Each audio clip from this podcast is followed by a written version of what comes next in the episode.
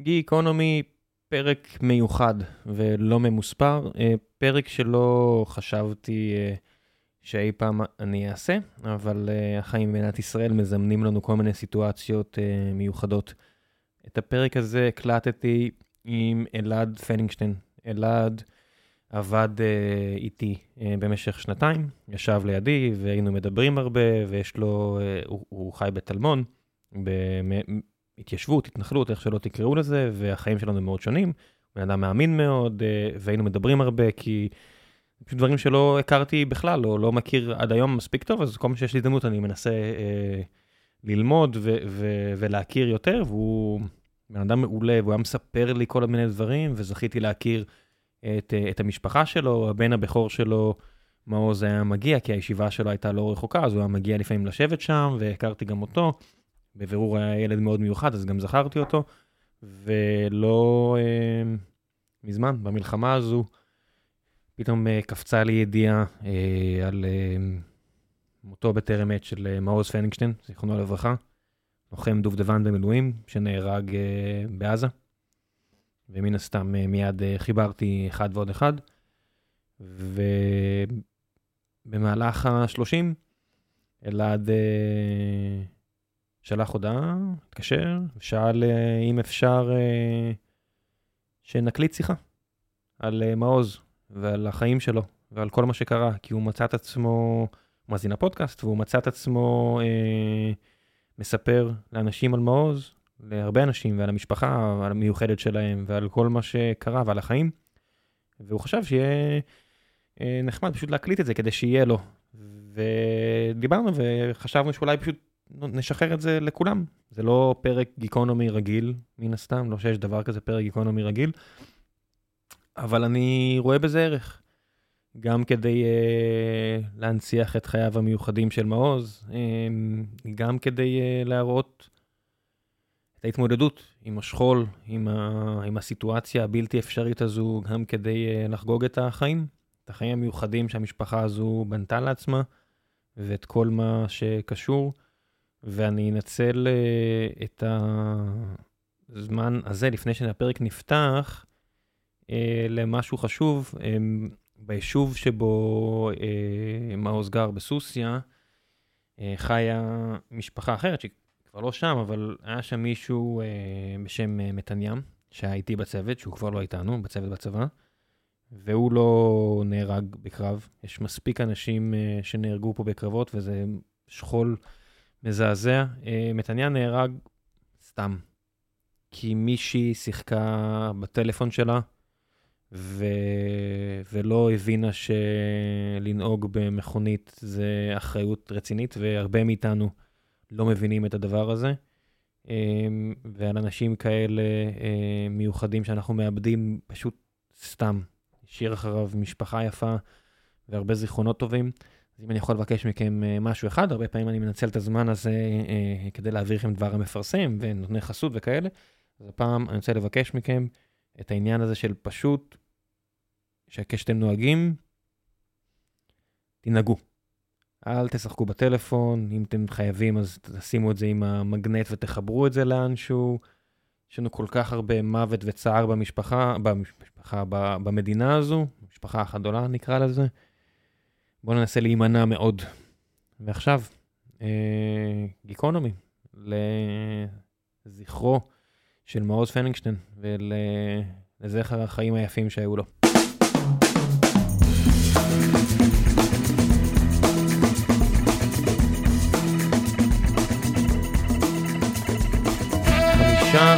בינואר 2024, ואני יושב פה עם אלעד פנינגשטיין, שלא ראיתי אותך כבר כמה, עשר שנים? לא, מה פתאום, שש. שש. שש שנים. מפפר, מפפר. מימי פפר כשעבדנו ביחד, ומעוז, עכשיו מעוז זיכרונו לברכה, שמפגיש אותנו בסיטואציה הזו, היה מתרוצץ שם, היה מגיע ימי נכון. חמישי, היה מגיע מהישיבה. בטח אני זוכר מה קרה כן, לך. כן, כן. היה מתיישב, שעתיים, שלוש, עד שאתם חוזרים לטלמון. נכון. לעשות אופניים ביחד. אופניים, כן. אז כן, אה, אז אה, אתה אמרת חמישי לינואר, אנחנו סופרים את זה ב- לפי יום שישי בשבת שמות. זאת אומרת, השבוע נספר לפי הפרשת שבוע שקוראים. זה תאריך משמעותי, אנחנו נמצאים בתוך השלושים בימי האבל, והיה חשוב לי לבוא אליך להתחיל לספר את הסיפור, ותודה רבה. אנחנו ישבנו כתף אל כתף, כמעט שנתיים. כן, שנתיים. אמרתי, אני, אני, אני ראיתי את מעוז, אני חושב שלא יודע מה, נכון, לא מעט נכון. פעמים. אני מאוד מאוד אהבתי שהילדים שלי באים לעבודה, יש, יש הורים שלא אוהבים את זה, יש ילדים שלא אוהבים את זה. אצלי גם אני אהבתי את זה וגם הוא אהב את זה. תשמע, יש לך שמונה, זה... שבעה, שבעה. שבעה. כן. אה, אתה יודע, זה... האמת שיש לנו שמונה, כי הכלה שלו היא כמו בת שלנו. אבל אה, אתה יודע, יש כל כך הרבה, צריך למצוא פתרונות יצירתיים. לאיך מסתדרים. כן. אה, האמת שאז הוא למד את ה... הוא גם למד נהיגה בתל אביב, אז היה לנו הרבה, הרבה פעמים ביחד. אז, אה, אז תודה רבה באמת, כי חשוב לי לספר את הסיפור, וחשוב לי שזה יהיה ברמה איכותית ורמה מקצועית, וחשוב לי שאתה גם תשאל שאלות, כי אתה איש סקרן. אה, ויש לנו קצת פערים בעולמות, וזה טוב שתשאל שאלות, ותרגיש כן. בנוח לשאול כל שאלה ולפתוח כל נושא, וכמה זמן... למרות שעל ה- הסיטואציה הזאת, זה-. שיש. חופשי, כן, לא, על הזדמנות. אני רק אומר, על הסיטואציה הזאת אין, אה, לא יודע כמה הבדלים יש בין תרבויות ובין... אה, נכון, בסיטואציה הלוח... של הלוחמים, של היחידות, בוודאי שלא. ושל שכול. נכון, של שכול גם, נכון. זה אני שמתי לב. שמישהו הולך, מישהו הולך, אין, אה, אין הקלה, אני לא יודע, אתה אדם מאמין, אני לא, אני לא יודע אם יש הבדל. אה, לא, כולם מגיעים לאותו, לאותו קו, לאותו לייר בסוף על אתה מוצא. שהאמונה עוזרת לך אבל עכשיו? אני עוד לא יודע אם היא עוזרת לי, אני עוד לא יודע עדיין, אני חושב, זאת אומרת, הכלים ש... שהאמונה נותנת לך הם, הם ברורים, אבל אני עדיין לא יודע אם אני מתאים להם. תשמע, אני זוכר שאתה כל יום חמישי היית מספר לי שיש לכם עכשיו את שיעור. השיעור, ואתה מכין ארוחה גדולה, ואתה מתרגש לקראת השאלות שיגיעו, כן. נכון. ו... והחברותה, זה עדיין, והכל. אתמול בערב היה לנו שיעור בבית, כאילו. וזה משנה את הנושאים, אתה יודע, אה, משתדלים שלא, כדי לא ש... בס- בסך הכל השיעור הוא לקהל. השיעור הוא שיעור הלכה, בדרך כלל הלכות שבת. ואתה לא רוצה שהשיעור יהפוך להיות כל פעם לאזכרה. אז אה, לא, זה עצם העובדה שאתה אומר קדיש בסוף השיעור, כי יש עשרה אנשים, זה מספיק. יש מניין. כן, בוודאי. טלמון היחידים? בטלמון אתם היחידים ש... שיש לנו שיעור קבוע? לא. שמה? ש... שנפל לנו מישהו? לא, יש כן. עוד שכנים מעלינו, ממש אה, כמה בתים מעלינו. הוא נפל ביום אחרי? הראשון. ביום הראשון? בשבעה? כן, ב- במלחמה, בתחילת המלחמה, בשמחת תורה. אה, ומהרגע שזה קרה, זה הכניס לכם לראש? בוודאי. מה זה מה, מהרגע שהקפיצו את כל... יש לי שני בנים לוחמים. כן, אבל יש הבדל בין, אתה יודע, ישבתי עם אה, מייקל אייזנברג, כן. אה, שיש לו גם כמות יפה, שיש לו כמות ילדים שיותר קרובה ל-10 מאשר ל-0, לעשרה מאשר ל-0, ויש כן. לו הרבה ילדים ו... ובני זוג של הבנות שנלחמים, ויש לי הרגשה שעד ש... עד שזה לא קורה קרוב אליך, אתה לא מבין כמה זה קרוב. זה מתח עצום, קודם כל בגלל הסיטואציה, שאתה סקרן לדעת מה קורה, וחוץ מזה מהרגע הזה שזה הולך, ל... שאתה הולך לקבל את ההודעה. זה כל הזמן נמצא שם. מתי פעם אחרונה דיברת איתו? היה לי מזל שאני דיברתי איתו יום שישי לפני שהוא נהרג. זאת אומרת, הוא נהרג ביום שלישי, ואני דיברתי איתו ביום שישי, פגשתי אותו, ישבנו לשווארמה. אני נסעתי לבקר אותו בכל הזדמנות שהוא יצא. מה, בשטחי כינוס? אה, לא שטחי, הם הלכו לאוגדה, זה נקרא שטחי כינוס, הם ישבו בבילו. האוגדה שלו היא אוגדה שהיא אוגדה ותיקה, יש להם כן. אה, חמ"ל. היו נפגשים שם. אתה יודע, אני עברתי שם לפני אה, כמה ימים, ב- בסוף שבוע האחרון, אחד האחים שלי גר במזכרת בתיה. וכשחזרנו אחורה, ליפז, זוגתי, אמרה, תגיד לי, מה קורה פה? מה זה כל, ה... המכוניות. מה זה כל המכוניות על הדרכים? זה נראה כאילו... אתה יודע, הדבר הראשון שאמר לה, אה, שעלה לה לראש, לא יפה להגיד, היא אמרה, זה נראה כמו 7 באוקטובר, עם כל התמונות האלה מהמסוקים, שכל המכוניות פשוט על כל הדרכים, אמרתי לה, ברור לי מה קורה פה, זה הורים שבאו, אה, או בנות זוג שבאו לדבר עם לוחמים שיצאו, ש- לא, המכוניות שם זה מכוניות של לוחמים. או מילואימניקים שהגיעו, או כן. משפחות שבאות לבקר. נכון. לדעתי עשו שם את השוליים רחבים בשני הצדדים כתוכנית להיערכות למילואים, זה לא סתם שיש שם שוליים כאלה רחבים. אתה חושב? אני חושב, אני הסתכלתי על זה, זה נראה חריג, תסתכל על הכביש מכביש 431. אז אני משווה את זה למקומות אחרים, לתל נוף באזור, נכון. ולכל מיני כאלה, וזה לא בדיוק ככה. אבל בתל נוף הטייסים נכנסים עם האוטו עד uh, פנימה, ושם פשוט יש אלפי חיילים, זה שלוש חטיבות יושבות שם, או ארבע, כן. חטיבות של מילואימניקים, שכולם באים עם הרכב שלהם. אנחנו היינו שם כמה פעמים כדי לקחת את האוטו שלו, זאת אומרת, הקפיצו אותו, השאירו את האוטו, היינו צריכים להביא את האוטו לאשתו. אז אשתי ואני נסענו והבאנו לה את האוטו. אז ראיתי איך זה עובד. אה, הם היו מתוחים, מי? ה- חבר'ה? מעוז והחבר'ה. בכלל לא, בכלל היו לא. רגועים? היו רגועים והיו שמחים והיו גם יעילים, היו מאוד פונקציונליים, אה, כאילו היינו שם כמה פעמים. הם ישבו בכמה, אני לא יכול להגיד את המקומות, אבל הם ישבו בכמה קיבוצים באזור, כל פעם מקום אחר, והלכנו לבקר אותם כל פעם. זאת אומרת, בעצם מתחילת הלחימה, אה, חמש פעמים הם יצאו למה שאתה קורא שטחי כינוס, והיינו מבקרים אותם. כן, אתה יודע, אני קורא, כשאמרו לי להגיע לשטח כינוס, הגעתי, אתה יודע, כן, שטח אז כינוס. לא, אצלם זה ממש אה, מקומות ש- שהגדוד אה, מנהל אותם, כאילו, שם זה המחסנים שלהם, שם זה החמ"ל שלהם. ואיך הייתה הפגישה האחרונה איתו? היה מאוד מעניין, אני פגשתי אותו בדיוק כשהוא יצא מהחמ... מהמחסנים, הוא היה צריך לאסוף איזה רחפן לקראת הכשרה, ותוך כדי הוא שם לב שהוא יכול גם לאסוף איזה נשק צלפים שלא היה להם בצוות. הוא עשה איזה תרגיל אה, העברת חתימות במקום לקחת את זה מה... מהאפסנאות, מהנשקייה, והוא התחיל לדבר איתי על הנשק צלפים הזה, והתחלנו לפתוח אה, פשוט באינטרנט ללמוד על הנשק צלפים הזה. אה, דיברנו מאוד מאוד טכני, אכלנו, ישבנו שם כמעט שעה. נפרדנו, אני חושב שאפילו חיבקתי אותו. כאילו- מה היה התפקיד שלו?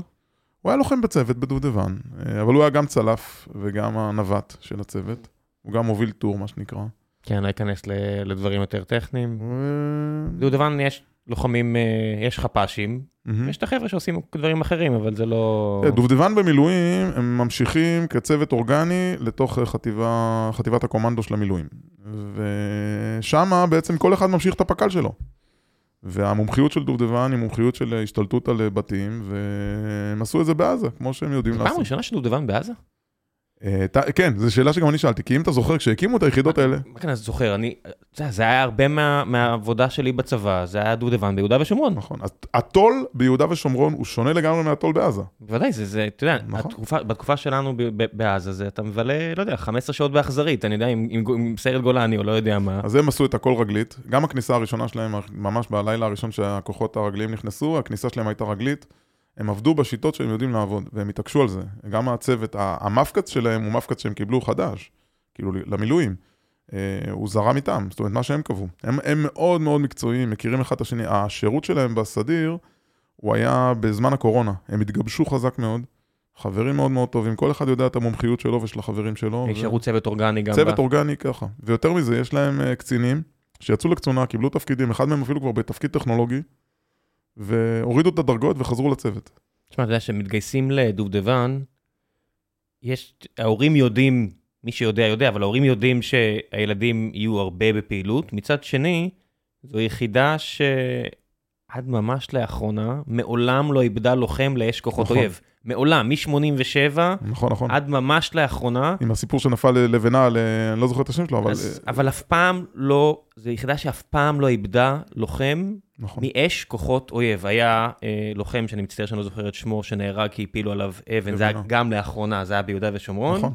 ולפני כן, זה היה רק אה, ירי דו צדדי. נכון, היה להם בתוך היחידה משהו, ואגב, כן, בלי להיכנס לפרטים, זה היה רק ירי דו צדדי, נכון. או קיר שנפל על קצין בכיר, או דברים כאלה, אבל מעולם, מעולם, מעולם, זו הייתה יחידה שמעולם לא אה, ספגה אה, הרוג מאש כוחות אויב, ויש... הם מקצועיים, הם מקצועיים כן. מאוד, אני ראיתי אותם, אני רואה את הפעילות שהם עושים, ב- כמו כמו שאנחנו עובדים ב- בתחומים שלנו. יש לך ממש, אה, כל אחד יודע מה שהוא עושה ואף אחד לא מתערב, הם עושים את הפוש, תגיד פוש, כל אחד עושה מהכיוון שלו. כן, זה... יש- כמה יחידות כאלה, ואני חושב שחלק מההלם הראשוני של, של המדינה כולה, לא לדבר. על משפחות, זה הנפילות האלה של דובדבן, וואו, ביום הראשון, דובדבן זה...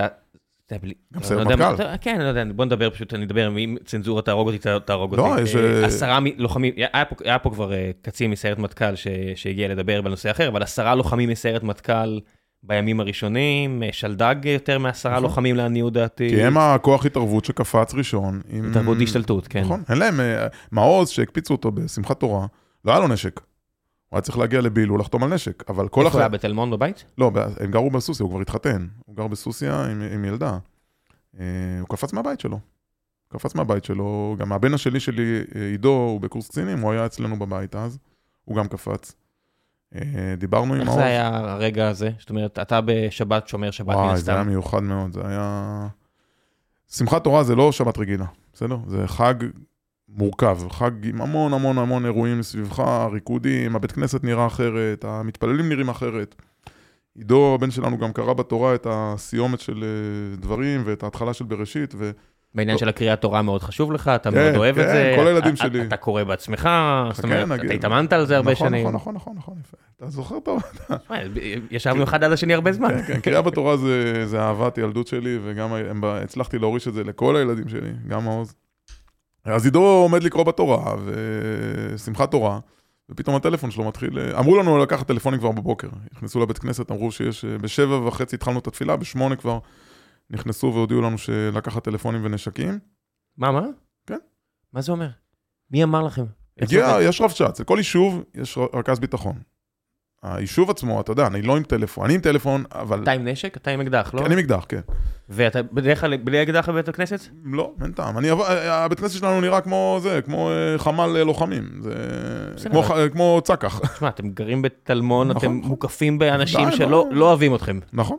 אבל אה, לא היה לנו. אתה בת- בתוך היישוב לא תמיד עם אקדח? רק אם אני יוצא לטיולים, רק טיולים. כן, אני זוכר שאתה יוצא לרכיבות אופניים שלך, אתה עם אקדח. גם בשבת אנחנו מטיילים, אז עם אקדח, כן, בוודאי. אבל ביום רגיל אתה אומר, לא. ביום שבת רגילה גם לא? עכשיו אני בלי אקדח. בסדר, אבל עכשיו אתה...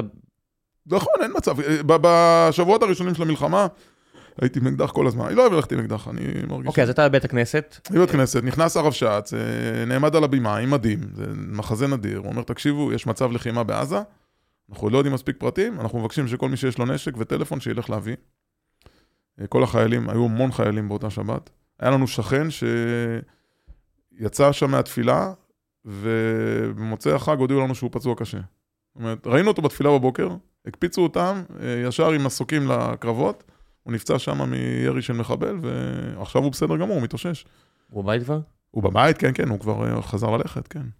לוחם ביחידה מיוחדת. כן, מן הסתם. אז קיצור, זה היה מעבר חד מאוד משמחת תורה, שזה, עוד פעם, זה לא, קוראים לזה השבת השחורה, 7 לאוקטובר, זה חג מאוד מאוד מאוד משמעותי. חג שכל הקהילה ביחד, אין מניינים נפרדים. יש אה, אחווה גדולה בבית הכנסת, אה, ריקודים לפני, ריקודים אחרי, זה חג משמעותי, זה גם חג שמסמל את אה, סוף תקופת החגים.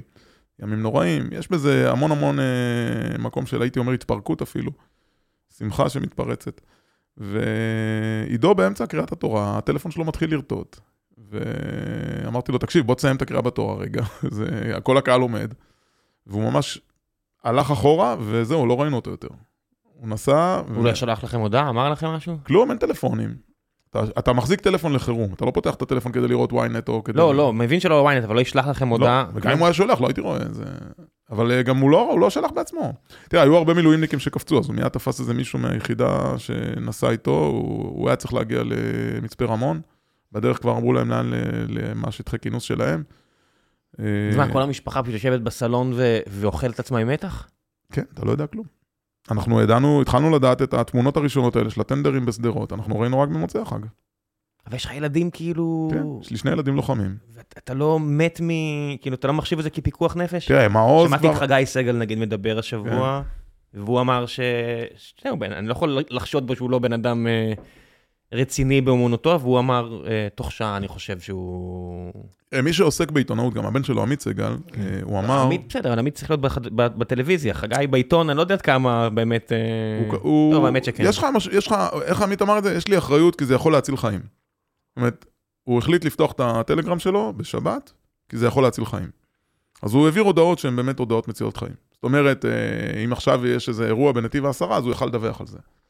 שלא יתקרבו לשם, או שלא יהיה דוצים. אתם חשבתם על זה שיכול להגיע אליכם לטלמון? אנחנו באותו בוקר התחלנו להתרכז באיך אנחנו מגינים על עצמנו, כי הבנו שיש פה מלחמה. כי- מה, ראיתם ברמאללה כבר אה, רח- רחש בחש? או לא? עוד לא, שמענו כבר, אה, ברגע שהתחילו הפיצוצים על אזור מודיעין, כבר שמענו את זה, ואז שמענו כבר את הצרחות שמחה ואת החגיגות, את הזיקוקים של הכפרים לידינו.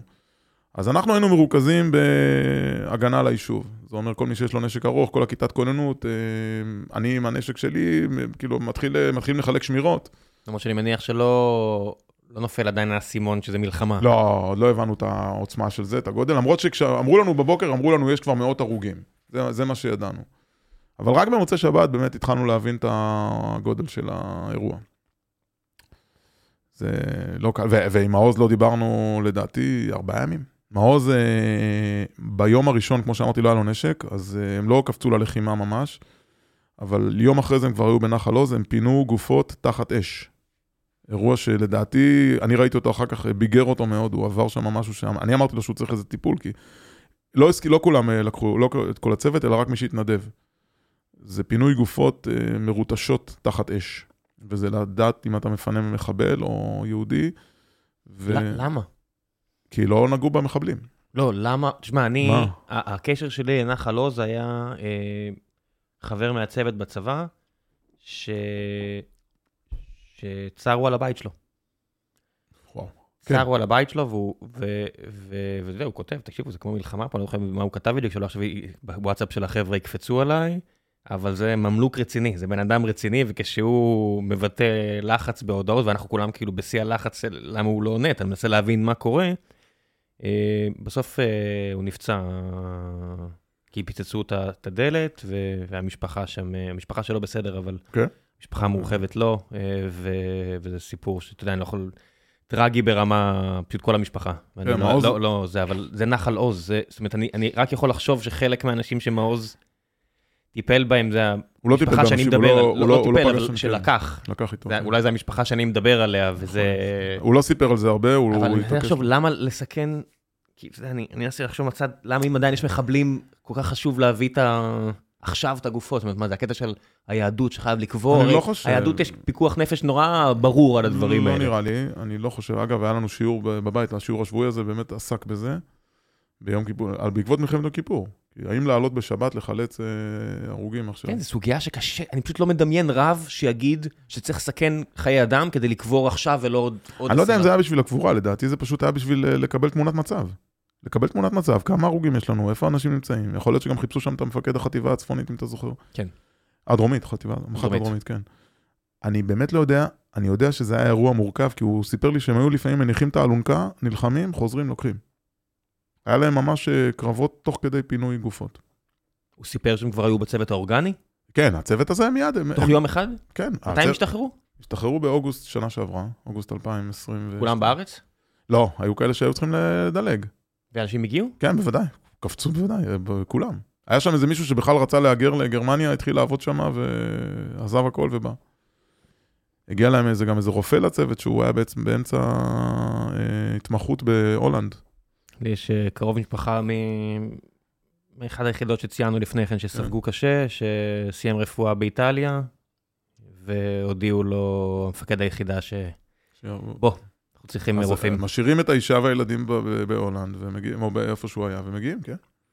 היו צריכים רופאים. בצוות שלהם אה, שמו להם רופא, הם היו חוליה רפואית. היה להם, אה, בתוך הפלוגה, בת- בתוך הגדוד, הם היו כאילו, ידעו שהם חוליה רפואית. ביום בימים הראשונים הצוות היה בסדר? אני לא מספיק דיברתי איתם, אני לא יודע להגיד מה היה בימים הראשונים, אבל עד שהם התגבשו לתחילת עבודה, זה לקח... לא, היה בסדר מהבחינה של כולם שרדו? אה, כן, כן, הם לא עברו... אה, אתה יודע מה? אין להם בפלוגה, אין להם אחד שקיבל שריטה. המוות של מעוז הוא מין מוות, אה, הייתי אומר, ניסי, אלוהי כזה, כי כאילו עם פינצטה, הוא שאב אותו למעלה וזהו. מה קרה? האירוע עצמו? אה, ירי של צלף, מתי הם נכנסו לעזה? הם נכנסו לעזה ביום בלילה הראשון, אני לא זוכר את התאריך, אבל בלילה הראשון שאמרו שנכנס, מתחיל התמרון הקרקעי, הם נכנסו. הם היו צריכים להשתלט על אה, בית חנון. אה, וזהו, מאז אותו רגע, כל פעם נכנסו, יצאו, היו בכל ה... בית חנון זה בסוף היה רק שלב די- די מתקדם ב... בית חנון זה הכניסה הראשונה, זה הכיבוש זה- הראשון. זה, זה היה רק שבוע, לא? פנימה? או שזה כבר ביום הראשון כבר... אה, על הלילה הראשון הם כבר ישבו על בית בבית חנון. זאת אומרת, אלמנת קש, נכנסו בפנים. כן, כן, כן, הם יודעים לפרוץ בתים, יודעים. כן, כן. אוקיי, והם בפנים. הם בפנים, אה, עושים מגנן, וכל פעם עושים אה, פשיטות. מתי... צה"ל דיבר איתך? צה"ל בוודאי דיבר איתי, מה זאת אומרת? היו בשבעה, לא, מג"ד, מה, אחרי כן, אחרי בש- האירוע, בוודאי. בשבעה דיברו איתך? בוודאי, הגיעו, הם שלחו... תראה, הצבא, אני גיליתי שהוא מיומן אה, גם ברמה הטכנית וגם ברמה המערכתית, כאילו, השיטת עבודה. הם יודעים לשלוח את האנשים הנכונים בזמן הנכון. במקרה שלנו, גם הגדוד יצא, אז גם קיבלנו את המפקדים עצמם, כי בדרך כלל שולחים את המפקדים מה שנקרא דרג אה, ב'. כי המפקדים בפנים. נכון, מפקדים בפנים, אבל במקרה שלנו, גם המג"ד הגיע, גם המ"פ הגיע, גם כל הקצינים שמסביב, הקצין, הקצין אג"ם, והקצין, אפילו הקצין שלישות והקצין ניוד, כולם היו אצלנו, ו... המפק"ץ הגיע? בוודאי, המפק"ץ אה, ישב אצלנו כל השבעה. איך הוא? קשה לראות אותו. כן, זה... תראה, הוא קיבל צוות חדש. הוא... המשקל עליו הוא... אתה יודע, אתה. איבדת את הבן שלך, אבל הוא ירגיש אחריות עד סוף החיים שלו. נכון, נכון. אבל הוא לא, לא, הוא בסדר גמור איתם. אתמול. היו אצלנו, הם היו אצלנו אתמול כל הצוות, ישבו אצלנו לארוחת ערב, הם, הם, הוא בסדר גמור, אנחנו דואגים שהוא לא ירגיש שיש לנו שום, מה פתאום, הוא אחלה. הוא תפס חלון ומהצלף פשוט פגע? הם אה, לא חלון, הם עשו חור בקיר, כמו כתוב, אלמנת קש, והצלף פגע בו דרך החור. זאת אומרת, הוא שכב עם קסדה, עם אה, ידיים אה, על הנשק, עם עיניים בין כוונות, ופגע בו. אני אספר לך את כל הסיפור, כי זה... בעצם הסיפור חיים שלו נגמר בירייה הזו, אבל יש לזה משהו משמעותי, ככה אנחנו מנסים לראות את זה. בסדר, אני לא אז מפריע. יאללה, אז בוא נתחיל. כן. כמה זמן יש לנו? אני לא יודע, אבל אני יכול לדבר. כמה זמן שאתה רוצה. יאללה, בכיף. אז- יום שישי בבוקר. כן. עד כניסת שבת יש לנו. אז ככה, אה, מעוז נולד לפני 25 שנה וחודשיים. אה, הוא נולד בטלמון, לזוג הורים צעירים. גם אני בכור, וגם אשתי בכורה. וגם ההורים שלנו בכורים. זאת אומרת שהוא היה הבן הראשון, אותנו הפך להורים. ואני גם הייתי צעיר אז, אני הייתי בן... כמה טלמון? טלמון, היה. אה, טלמון הוקם בתחילת טלמון שנות הייתה אז ה-90, לא? כבר אה, עשר שנים. כן, תחילת שנות ה-90. כן. היינו 80 משפחות שהגענו, היום זה יותר מ-400, קרוב ל-400. החלטה קשה להקים שם את הבית? זה לא, אתה לא מקים בית, אתה לוקח קרוון, זה משהו פרקטי מאוד. להקים בית זה להביא משפחה. עזוב, כן, אבל מה זה משפחה? זה באנו זוג צעיר. ו- זה להקים בית, כן. אתה יודע. אני עבדתי ברמת גן, אשתי למדה בירושלים, זה היה אמצע הדרך, אה, עניינים פרקטיים נטו. עלה לנו 450 שקל לחודש לגור שם, אה, זה קהילה טובה. בסוף התאהבנו במקום והחלטנו, אבל זה לא היה התוכנית שלנו. בוא נגיד, אה, חיפשנו לקנות דירות במר, במרכז, זה לא היה התוכנית שלנו. זאת אומרת, מסיבות כלכליות זה היה טלמון? כלכליות, פרקטיות, כן. כן. אתה רוצה לגור עם אה, חבר, זה חברים שלי ש, שעבדו איתי בכל מיני מקומות לפני, או שלמדנו ביחד, אה, גם עם צורית. זה אותם גילאים, ואתה לאט לאט מבין ששם אתה רוצה לגדל את הילדים שלך. במעוז הבכור. מעוז הבכור. מעוז הפך אותנו להורים. הוא הפך את ההורים שלי לסבא וסבתא, את ההורים של צורית לסבא וסבתא, את הסבא וסבתא שלי לסבתא ורבא וסבא רבתא. ראשון- היה לו- ראשון והיה הכל. כן, היה לו בעצם 12 סבים וסבתות. אני אספור לך את זה. רגע, אני מנסה... ארבע שלנו, ההורים שלנו זה ארבע, כן, ההורים של אשתי זה ארבע, כן. וההורים שלי זה ארבע, זה 12. והוא הכיר את כולם טוב. רגע. לי יש, לי יש סבא וסבתא, אה. אתה אומר הסבתא וסבא רבא, כאילו ספרת גם כ... ודאי, כן, זה סבא וסבתא, הוא כן. קורא להם סבא, סבא חיים, סבא יעקב, סבתא מלכה, סבתא בתיה, כן. סבתא שושנה, סבתא, כן. כאילו, הוא קורא להם בשמות שלהם, זה, המציאות שמעוז גדל אליה. עכשיו, מה זה אומר ילד בכור לילדים בכורים להורים בכורים? זה שכל דבר שהוא עושה, אם הוא עכשיו אה, הולך, אז כל המעטפת הזו יודעת. עכשיו, זה רק המעטפת המשפחתית, תחשוב שאני גם עבדתי במקומות שהם צעירים, אני הייתי הראשון שזכה שיהיה לו בן בעבודה שאני עבדתי. אז.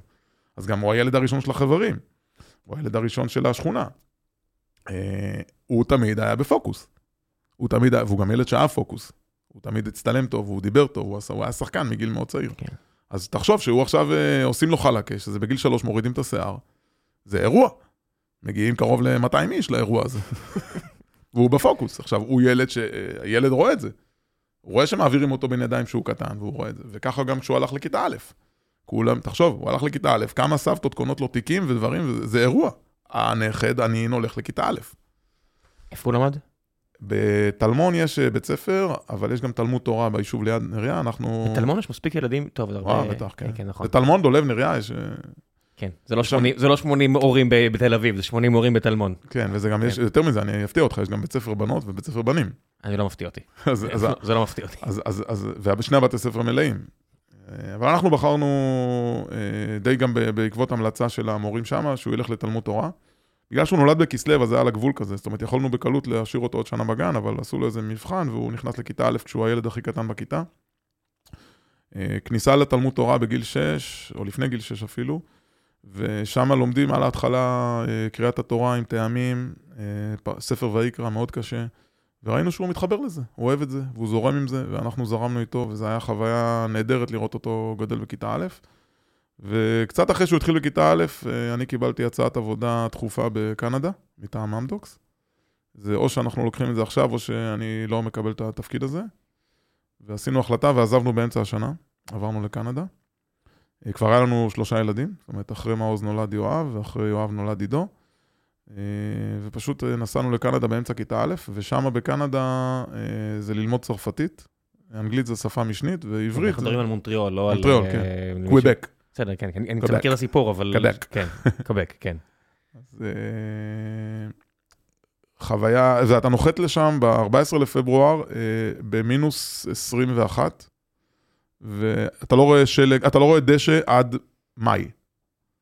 אתה חי בתוך שלג, אתה נוחת מהמטוס, אתה רואה שלג, ועד מאי אתה לא רואה את הדשא. כן, עבדתי עכשיו אה, בחור משם, והוא כולו שזוף, ואני אומר לו, תגיד, איקס, מה, מה קורה פה? אתה לא אמור להיות בתוך איגלו?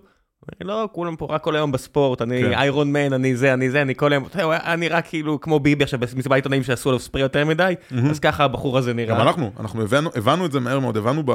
לדעתי, בחודש הראשון, שאם אנחנו לא נתחיל לעשות וורקאוט, אתה פשוט תהיה... אתה מתקפל לאיזה, לא יודע כן, מה. אתה תהיה כמו שאתה אומר, אסקימוסי, אתה תשב בבית כל היום. אז לא, אתה הם פשוט- כולם שם חזקים בספורט. אה, ספורט בקנדה, הבחור אגב, זה. שונה מאוד מארצות הברית. ארצות הברית היום קצת אולי יותר ניו יורק, ו- ו- וקצת המקומות היותר אה, מערביים, אבל אה, ארצות הברית בדרך כלל לא, לא עושים ספורט כולם. שם המשפחות שלמות עושות ספורט. כן, הוא סיפר לי הרבה שזה ממש אה, חשוב. אז על החורף הראשון נכנסנו לסקי, זאת אומרת, אנחנו... זה- זה האהבה שלכם כמשפחה לא לספורט. עשיתי, מה, אני גדלתי, אתה יודע איפה, ב- ב- בציונות הדתית, לא לא הכרנו את הדברים האלה. כן, זה מה שאני שואל, כי, כי אני מכיר אתכם בתור משפחה מאוד ספורטיבית. אז זה לא היינו ככה. סינגלים עם האופניים, נכון, וסקי כל הזמן, וכאלה, זה הגיע משם? ודאי. איך, היה- איך היה למעוז, כאילו... הוא, אני אולי פספסתי את זה, אבל הוא תמיד למד את הכל לבד. זאת אומרת, אה, בתור אבא, אה, אתה מחכה לאיזשהו אירוע משמעותי שאתה תשפיע על הילד. אז... אה, אופניים זה קלאסי. כן, אבל אופניים מתחיל בגיל שנתיים-שלוש, אתה יודע, אבל להחזיק בקבוק לא יצא לי, כי אשתי מניקה. צורית מניקה, עד גיל מאוד אה, מבוגר. אז לא החזקתי בקבוק אף פעם לילד. גם אני לא, נו. אמרתי, בגיל שנתיים וחצי, שלוש, אני אקנה לו אופניים, אני אלמד אותו לרכב על אופניים. אז קנינו לו אופניים, הורדנו את הגלגלי עזר, ובערב שחזרתי מהעבודה הוא כבר, הוא רכב. הוא רכב מולי. אני זוכר מה שהוא עשה לי חרקה כזו. אז אה, הוא למד גם לבד את זה. הוא למד את הכל הכל לבד בחיים, וגם אה, שהוא היה צריך ללמוד סקי, הוא למד לבד. אה, הוא לא היה אחד ש... הוא לא אף פעם לא, לא הסתדר עם המדריכים והרצאות. רגע, אבל מה- מה עם הבית ספר היהודי? היה שם? היה שם בית ספר יהודי, בוודאי, זה מונטריאול, הגענו לקוצט לוק, זה סאברב של מונטריאול. בית ספר, זה עיר יהודית, ראש העיר יהודי. אה, יש שם כמה בתי ספר יהודיים, אנחנו, נראה- אבל שמה כבר אין משחקים של תאריך שאתה יכול לשכנע את המנהל. שמה, אם אתה לא נולדת אחרי הראשון לדצמבר, אתה נשאר, אתה לא יכול להיכנס כיתה א'.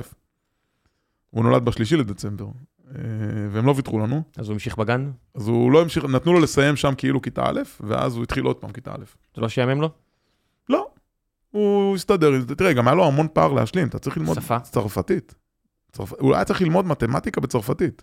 תבין את ה... ואנגלית, כי זה השפה שמדברים בבית גם הכנסת. אתה בצורית, אבל לא מדברים... נכון, אני דיברתי אנגלית שם, ב... ובכלל, אני עבדתי באמדוקס, דיברתי עברית, בוא נגיד, בוא נודה לאמת כן. טוב. אה, צורית למדה צרפתית קצת, היא הייתה צריכה לעבוד שם. אה, אבל הילדים למדו צרפתית בבית ספר, היה לו צרפתית די טובה. עברו בחינות בצרפתית. ועד היום שאתם חוזרים? אה, שאלה טובה, אתה מגיע לשם עם חוזה, והפרויקט נמשך. בעיקרון יכולנו להישאר שם כל החיים. אבל אה, אחרי ארבע שנים הבנו, אחרי שלוש שנים הבנו שכדאי שנחזור מה היה לחיות. חסר לכם? משפחה. סבא, סבתא. ממש ככה. 12 סבא סבתא. אז עוד היה, לא, כשסבא שלי, סבתא כבר נפטרה, היינו כבר עם שמונה. לא, תשע. עדיין, זה משמעותי מאוד. לגדול עם המשפחה זה משמעותי. היינו הרבה באים לארץ ובאו אלינו, אבל אין כמו לגדול עם משפחה, וזו הייתה החלטה. זאת אומרת, בקלות יכולנו להישאר שמה. וידעתם ש- ידעתם שאתם חוזרים לטלמון? כן. הבית שלנו היה מושכר. טלמון השתנתה בזמן הזה? זאת אומרת, אני. מסתכל היום על טלמון לעומת שנות ה-90, זה, אתה יודע, זה היה מעבר מגבעה כזאת מבו- מבורדקת לשכונה יפה. כן, זו שכונה, וזה גם התחילו להיות בנייה ממוסדת. לפני זה כל אחד בנה מה שבא לו. התחילו להיות בנייה מסודרת, התחיל כבר להיות תשתיות מסודרות. כן, זה... כשחזרנו לטלמון זה היה יישוב אחר, אבל היינו בקשר כל הזמן. זאת אומרת, הבית שלנו היה מושכר, ידענו מה קורה פחות או יותר. אגב, אה, אנקדוטה מעניינת, הבית שלנו היה מושכר למשפחת שער, שהבן שלהם אה, נחטף. הוא ממש גר אצלנו, ב, כאילו, אנחנו, יש שלט של ה, על הדלת, עם השם שלו, של גלעד. גלעד אה, משל- משלושת הנערים, כמו שהוא יהיה ידוע מעכשיו ועד דיראון עולם. גלעד שייר, כן, אז הם כן. גרו בבית שלנו בתקופה הזו. אה, אז זהו, אז קנדה, אה, גיבוש משפחתי ממש נדיר, אנחנו הרגשנו את זה תוך כדי. אתה בעצם משפחה אורגנית, קטנה. מהר מאוד הקנדים שהיו חברים שלנו התחילו לשאול אותנו איפה לטייל, כי כל יום ראשון אתה עושה טיול. עבדתי שם בעבודה מאוד אינטנסיבית, פרויקט מאוד לוחץ. ימי ראשון אה, ניצלנו אותם ב- לאופטימום. אה, זה סקי כל מוצאי שבת וכל יום ראשון, בחורף ואופניים בקיץ. סקי כל מוצאי שבת. כן, יש אתה שם סקי מגיע לילה. לסקי ביום שבת, אה, במוצאי שבת. כן. היינו אורזים את האוטו ביום שישי עם הציוד, עם הבגדים, עושים הבדלה, ונכנסים לאוטו וטסים. היה פעם בשבוע כן, שבוע לא. השבוע כן זה שהסקי הוא עד שתיים בלילה, השבוע לא שזה הסקי הוא עד עשר בלילה. וניצלנו כל שנייה, היינו, היה לנו מנוי חורף כזה. מנוי לאתר שהוא מנוי לעסקי לילה, אתה קונה את זה בתחילת השנה ואתה מנצל כל שנייה מה, מהרכבלים האלה. מעוז אהב את זה? מעוז אהב את זה מאוד, מעוז גם אה, בעצמו ביקש לעבור לסנובורד, והוא גם את זה למד לבד. אני לא העזתי לעבור לסנובורד. אחת על הברכיים? אה, כן, אני ראיתי אותו מתגלגל הרבה בהתחלה, אבל כן, אה, אם. יסתכלו היום על הסרטים שלו, הוא גולש אה, על, גולש ממש יפה, יש לו ממש גלישה של רקדן. הם למדו את זה לבד. חוויה מאוד מאוד מגבשת. כל מי ששומע את הפודקאסט הזה, אני ממליץ בחום, יש לכם הזדמנות לנסוע לרילוקיישן כזה, תעופו על זה, זה עושה משפחה אחרת. זה מעלה אותך כמה דרגות למעלה. תחשוב, מילד שגדל בהתנחלות, פתאום הוא גר בעיר, יש לו מטרו. יש לו מטוסים מעל השמיים. הוא כל פעם, אנחנו טסים מכל... אתה, אתה חי פתאום בעולם הגדול. רע העולם. רע העולם, כן.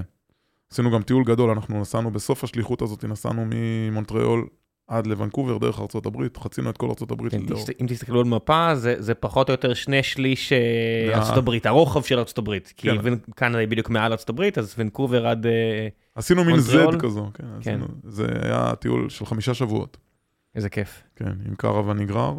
איך הוא היה בטיול? הוא היה מאוד מאוד החלטי, האמת ששמה אנחנו קיבלנו החלטה משפחתית אמיצה. אה, כשאתה מטייל כל המשפחה, יש כל הזמן ויכוחים, לא היה לנו תוכנית מסודרת לטיול הזה. נסענו אה, לפי מה ש... אה, לפי המזג אוויר ולפי מה שמעניין אותנו, ואם ראינו מקום שכיף להשתקע בו ארבעה ימים, השתקענו ארבעה ימים. יש המון ויכוחים והמון התייעצויות, וראינו שהוא מאוד דעתן. ואנחנו רבים איתו, ריבים קטנים כאלה, ופשוט אמרתי לצורית, תקשיבי, בואי, מה לריב איתו? מה, בואי נשמע מה שהוא אומר, נלך אחריו. וזו החלטה שקיבלנו באמצע הטיול הזה, וגילינו שזה עושה טוב. עושה טוב לכל הילדים, עושה טוב לו, ועושה טוב גם לנו. מה זה אומר? תן דוגמה להחלטות כאלה. אתה עכשיו רוצה להישאר בנבדה עוד יום. ומה נעשה? כי? מה? כי רצית להגיע לעוד איזה פארק. כי הוא- כי הוא שמע על הפארק הזה, כן. ו- הוא קרא את זה וזה עניין אותו. והוא ראה את זה, ויאללה, מה שאתה רוצה. היינו עושים איתו כל ערב, והוא האח הגדול, והאחים בעקבותיו, וגילינו שזו שיטה טובה, להתייעץ עם הילדים, בגיל צעיר מאוד. ולא סתם להתייעץ, להתייעץ ומראש לדעת שאתה מקבל את ההחלטות שלהם. כי מה יכול להיות? עוד פעם, היינו, ידע, היה לנו, אתה- בטיול, אתה יודע, זה היינו לא... בטיול, ואני יודע, אגיד לך יותר מזה, לא היה לנו עדיין כרטיס טיסה. זאת אומרת, אני אמרתי לאמדוקס, אני אזמין את הכרטיס טיסה כשאני אחליט שאני רוצה את ה... כשסיימתי. ובארבעה ימים לפני הזמנו מוונקובר טיסה חזרה לניו יורק ומשם לארץ. אז ממש היינו פתוחים, וזו הייתה הזדמנות טובה, וקיבלנו החלטה שליוותה אותנו, מלווה אותנו עד היום עם כל הילדים. אם ילד דעתן, אתה מתחשב בדעתו, וזה עושה טוב. איך היה לו לחזור? לא קל, הוא היה צריך עוד פעם לדלג כיתה כדי לחזור הפער לחבר'ה התרבותי כן. גדול בין... אה, והסתכלו עליו כזר, כי בעצם הוא עזב באמצע כיתה א', לא מספיק הכירו אותו, הוא חוזר לכיתה ה', אה, לא היה קל מבחינה חברתית, זה חבורה קשוחה. אה, בעצם הוא לא מצא את עצמו שם בתוך החבורה הזו של טלמון, אבל אה, מהר מאוד הוא התחיל ללמוד במצפה רמון, בכיתה ט'. רגע, רגע, אוקיי. כן, קפצת פה כן, ב... כן, כן, כן, לא, שנתיים, כן. כן, קפצת מגיל 10 לגיל אה, נכון, גיל 10, 13-14. אנחנו- כן, אה, נכון. חוזרים לארץ בגיל 10, זה לא היה... מה זה, זה שנים של בדידות? זה שנים לא, של לא, לאו קושי? דווקא בדידות, אבל יותר הגיבוש המשפחתי הזה שבנינו בקנדה נשאר גם בארץ. זאת אומרת, הוא היה מאוד מאוד וזה מצא מפלט בתוך המשפחה? בתוך המשפחה, עם אח שלו, ועם החברים יותר של השכונה, פחות החברים של הבית ספר, זה היה לו... כי הם פשוט לא, פחות קיבלו אותו. זה מורכב, כי זה גם תלמוד תורה, והבית ספר בטלמון. אתה צריך לזכור שאני לא מכיר את העולם הזה, אז אני לא לא. יודע מה זה אומר אפילו. זה, תחשוב שזה שני בתי ספר שונים, כמו שאתה שולח, אתה גר בשכונה ג' ואתה שולח את הבן שלך לשכונה י"ג. אז הוא, הוא, יש לו חברים אחרים בבית ספר וחברים אחרים בשבת. אוקיי. אז החברים שלו, של טלמון, לא הכירו אותו בכלל, ופתאום הגיע ילד חדש לבני עקיבא, כי זה כבר שלבים שאתה הולך לבני עקיבא, והוא כן. הולך, הוא בכלל עם החבר'ה בנריה, ששם זה התלמוד תורה. אז, אה, והוא גם עולה חדש כביכול, והוא קטן מכולם, טוב, גם ככה הוא קטן מכולם כי הוא דצמבר. נכון. הוא תמיד היה קטן כן, מכולם. תמיד היה קטן מכולם. יש לו מישהו שהוא חבר שגם המשיך איתו אחר כך מצפה רמון, שהוא גדול ממנו בשנה בדיוק, יש להם את אותו תאריך לידה, שנה הבדל, והם היו באותה כיתה. הוא גם היה בדובדבן. למה הבחירה למצפה למצפה רמון? אז זהו, כמו שאמרתי, החלטות תמיד היו שלו. אנחנו מדברים פה על הישיבה הגדולה כבר. זה לא, זה ישיבה תיכונית. ישיבה תיכונית, אוקיי. ישיבה תיכונית זה. כיתה ט'. כן. הוא בהתייעצות עם חברים החליט על המקום הזה, אנחנו לא ידענו על זה שום דבר, ישיבה סביבתית זה נקרא, זה ישיבה תיכונית שאתה לומד לימודי קודש, לימודי חול והמון המון סיורים. יש להם כל שבוע טיול וכל שבועיים טיול של יומיים. והטיולים הם בעקבות מה שלומדים. זאת אומרת, אם עכשיו למדנו ספר יהושע, אז אנחנו הולכים לטייל ביריחו. זה... טיולים מוכוונים סיפורי תנ"ך, מוכוונים הרבה לימוד. גם אם זה לימודי ארץ ישראל, זאת אומרת, זה לימודי חקלאות, זה לימודי uh, טבע, אז הם תמיד מטיילים לפי מה שלמדו.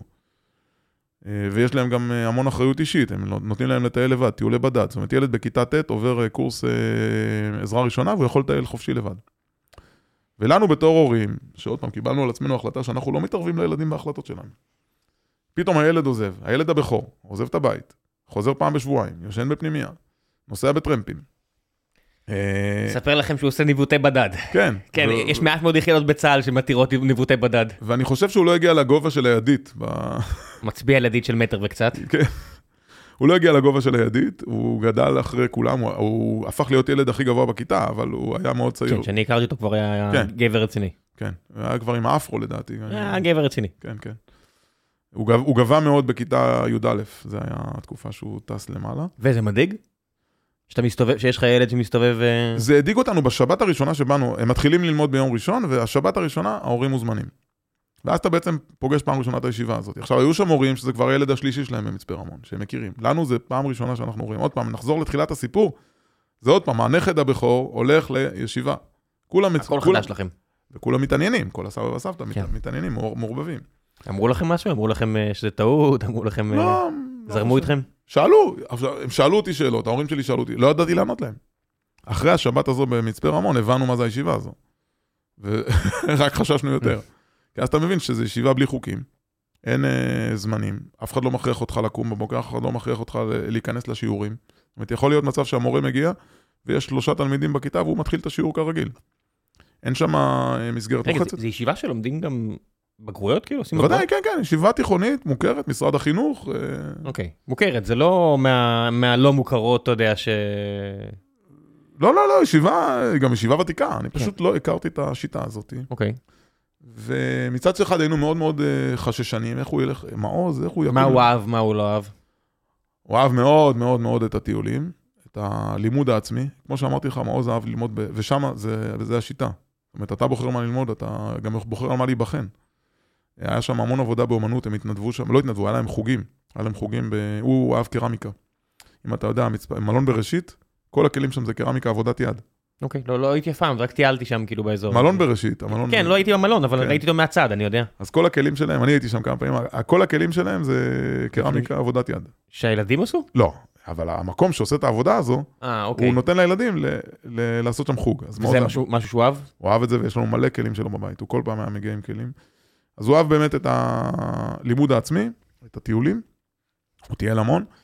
ואת החבורה, את הרם, אה, יש שם עוד משהו מיוחד מאוד, שהרם, שזה בוא נגיד קצת, אה, רם זה נקרא רב מחנך. זאת אומרת, אם יש מחנך לכיתה, זה בדרך כלל רב. הרם שלהם מתחיל בכיתה ט' והוא נשאר איתם עד י"ב. לא מחליפים כל שנה. וזה בחור צעיר, שהוא היה גדול מהם לדעתי ב, רק ב-6-7 שנים. והוא השפיע עליהם המון, הבחור הזה, והוא מלווה אותנו עד היום.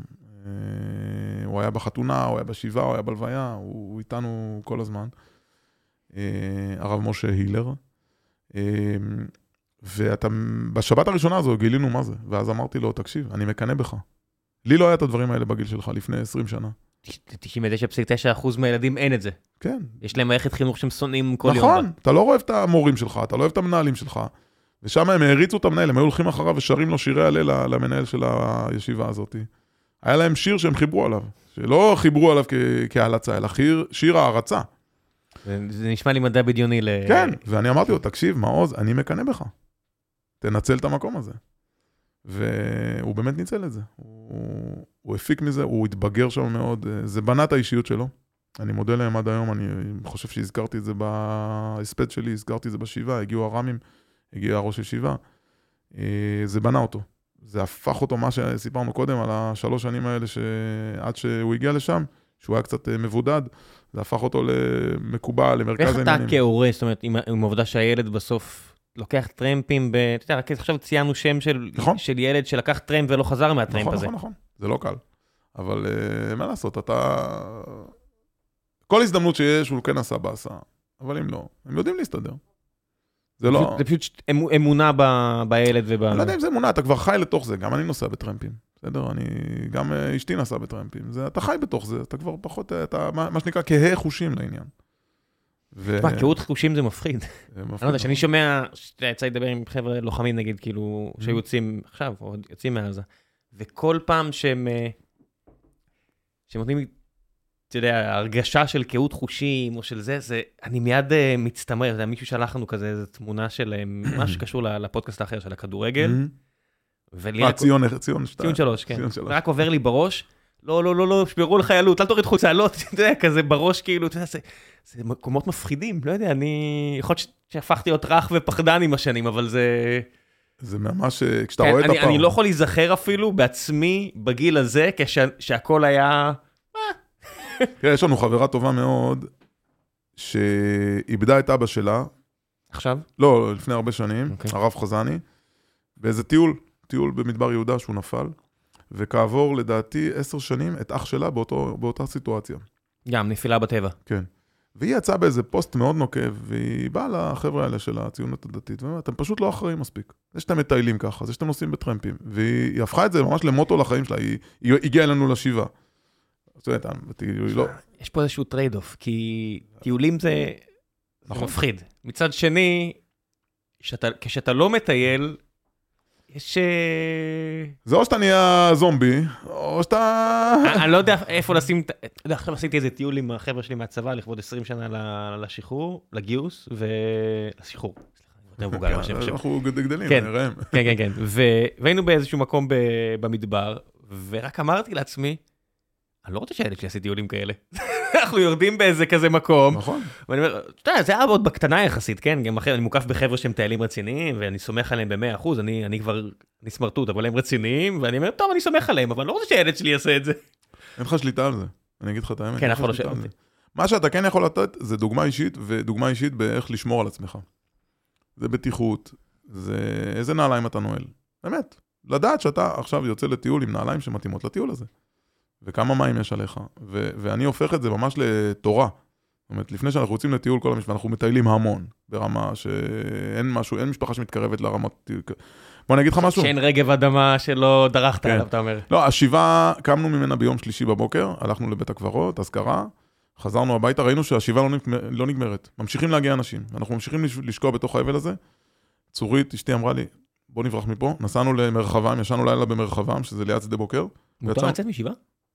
לא, אחרי השבעה כבר. אה, אוקיי. אבל אחרי השבעה, השבעה המשיכה. אנשים ממשיכים אה, להגיע. אתה- אומר, יום- יום- יום מספר שמונה... כן, ראינו ששמונה נמשך וגם תשע נמשך, אז אמרנו, יאללה, נברח מפה. כן, ברגע שיכלת, ברחת. נסענו לנגב, עשינו טיול, כל המשפחה, ביחד עם אשתו של מעוז והבת שלה, שהיא בת ארבעה חודשים. טיול רציני, אה, נחל צרור, גב צרור, הר צרור, וזה זה משחרר. אבל עוד פעם, אני חוזר למה שהתחלתי, אני לפני טיול עושה ממש רשימת ציוד, והילדים רואים את זה. אני מקווה שאני מצליח להעביר את הדוגמה האישית הזאת. באיזה גיל מעוז כבר מתחיל, אה, אתה יודע מה, מכתבי יוני וכאלה, גיל 15, 16, 14? אה, הוא נהיה מאוד אה, פעיל בישיבה, בכיתה י'-י"א, הוא התחיל גם להיות שם מדריך בבני עקיבא, בתוך מצפה רמון, אתה לא יכול, הוא חוזר כל שבועיים. ואז גילינו באמת מה שאתה אומר, שהוא מתחיל אה, לתת אה, כל מיני עצות לילדים, אני לא יודע אם יש לנו את זה כתוב, לדעתי לעידו, הבן שלנו, יש איזה מכתב שהוא כתב לו, כשהוא התחיל ללמוד בכיתה. כן, כי, כי אתה יודע, כמעט כל הילדים מהז'אנר הזה, אני לא יודע, אתה קורא את מכתבי יוני ואתה אומר, אוקיי, זה מה שצריך לעשות. יש לי אחים קטנים, אז אתה מתחיל לשלוח להם, אתה יודע, זה... נכון, כן, נכון, נכון, הוא, הוא גילה את זה על עצמו, הוא גילה יש, יש תלם שמישהו חפר לך, ומישהו חפר להוא, ומישהו חפר להוא, ויש... נכון. זה תרבות בסך הכל, אנשים שמראים אחד לשני את הדרך. נראה לי שהוא ידע את זה, הוא ידע שהוא במקום הזה, שהוא צריך לתת להם את החיזוקים האלה, זה גם לחניכים שלו בבני עקיבא וגם לאחים שלו. והוא נכון. ידע שהוא הולך לעשות שירות כזה... אה, לא, אני אגיד לך, קודם כל, מה שהוא השאיר לנו חוץ ממכתבים זה הרבה מאוד ציורים. הוא היה צייר אמן, ממש אה, ידי אמן עם מוח מבריק, המון המון ציורים. קרמיקה וציורים, זה היה הקטע שלו? כן. הרבה קטעים, אבל גם קרמיקה. לא, מהבחינה האמנותית. מבחינת אומנותית, כן, זה העבודה, יצירה בידיים והציורים. הוא ידע לצייר מוזיקה? סיטואציה. מוזיקה לא, אה, שירה כן, טיפוף כן, כל הילדים שלנו מנגנים, זאת אומרת, האח שלו, יואב, מנגן על כל הכלים. וגם אחותו, זאת אומרת, זה... ומעוז לא? לא, הוא ניגן על אה, טוב, הוא היה יודע לנגן טוב על אה, כחון. כשהיינו עושים כל המשפחה, אז הוא היה על הכחון. היה לו קצב טוב, הוא ידע קצב, הוא גם ידע לרקוד יפה. אבל יותר לעבוד עם הידיים. כן, לעבוד עם הידיים ולצייר. ציורי אומנות, אנחנו... מאיזה נצייר- גיל, אה, אני חוזר שנייה אחורה, מאיזה גיל הוא החזיק כבר עט כמו שצריך, או עיפרון כמו שצריך? שלוש, ארבע. כן, ראינו את ה... כן, זה, זה, ש- שאתה רואה, אתה מתחיל לראות, טוב, בזה הוא טוב, בזה הוא לא מי טוב. שזיהתה את זה יותר זה אימא שלי, סבתא שלו. היא זיהתה את הייחודיות הזאת. שממש יודע להחזיק... אה, כן. סבא שלי הוא נגר, סבא שלי, סליחה, אבא שלי, סבא שלו הוא נגר חובב. הוא היה מצייר לו מה הוא רוצה שהוא יבנה לו. יש לו את כל העשר אצבעות עדיין? כן, כן, כן, כן. לא, טריוויאלי, לא טריוויאלי. הוא מקצוען, הוא מקצוען. בסדר, גם מקצוענים אה, מגיעים לת- לתל השומר אורתופדית ב' אה, לא, ומבקשים לא, שיחברו לא. להם אצבעות. אבא שלי מקצוען, הוא לא... אז מה, הוא היה עושה לו שרטוטים של תעשה לי כן, ככה, תעשה לי יש לנו את ככה? הסרטוטים האלה. הוא רצה איזה סטנדר שיהיה לו, והוא רצה איזה רובה שיהיה לו, והוא... ואבא שלי עבד לפי... עכשיו, הקטע זה שמי שלומד בתלמוד תורה, אני חוזר רגע כן. לכיתה א'-ב', הוא לומד אה, מידות לפי טפח ואמה. אה, מידות תנ"כיות. זה מידות, הנח... מידות אה, משנה, מתקופת כן. המשנה. ומעוז היה מצרטט לו את מה שהוא רוצה, וכותב לו את המידות בטפחים ובאמה, ויש לנו את השרטוטים האלה. אתה רואה וזה שרטוטים בתלת מימד, ילד בכיתה א', עושה לך שרטוטים בתלת מימד, שרטוטים שהמתכנן יודע מה, מה, המבצע הולך לעשות. זה מדהים איך אתה יודע, אם זה nature או nurture, זה אני, אני לא יודע מאיפה זה בא לו. אתה לא? אני אוהב שרטוט, אני גם עשיתי בגרות בשרטוט, אבל אה, לא הורשתי לו את זה. כן, אז פה אנחנו אומרים זה nature. אתה אולי, מבין? אולי זה גנטיקה, כן. כן, כי אני למשל גם לא טוב בזה, גם לא אוהב את זה, כי אולי בגלל שאני כל כך לא טוב בזה, ואז הילד שלי ממש חלש בזה. ואז אני אנסה להגיד, האם הרסתי אותו בגנטיקה, כאילו מקו הזינוק, או בזה שאני לא חושף אותו לדברים האלה, בוא? אתן לך טיפ. בגנטיקה תמיד תחפש את הדברים הטובים. תחפש את- הפלוסים. לא, הכל טוב, אני אומר, אבל מהבחינה של, גם בפלוסים, אתה חושב, הנה, אתה נגיד הבאת משהו טוב, האם זה מהקו הזינוק, כי זה פשוט המר- המרכיב של החלבונים, או שזה משהו שהוא ראה בבית. יש גם, אל תשכח שיש פה עוד שליש, שאנחנו מאמינים שהוא שליש משמעותי מאוד. זאת אומרת, יש אה, שלושה שותפים לאדם, אומרים חז"ל. יש את הקדוש ברוך הוא, גנטיקה, אמו נקרא לזה. אז גנטיקה והנה, אבא אמא. יש איזשהו שליש מהבן אדם, שליש מכל אחד, גם ממך, שליש, זה הקדוש ברוך הוא נמצא שם. אתה לא יודע מאיפה זה בא. יש דברים שאתה אומר, וואלה, זה מגיע מלמעלה.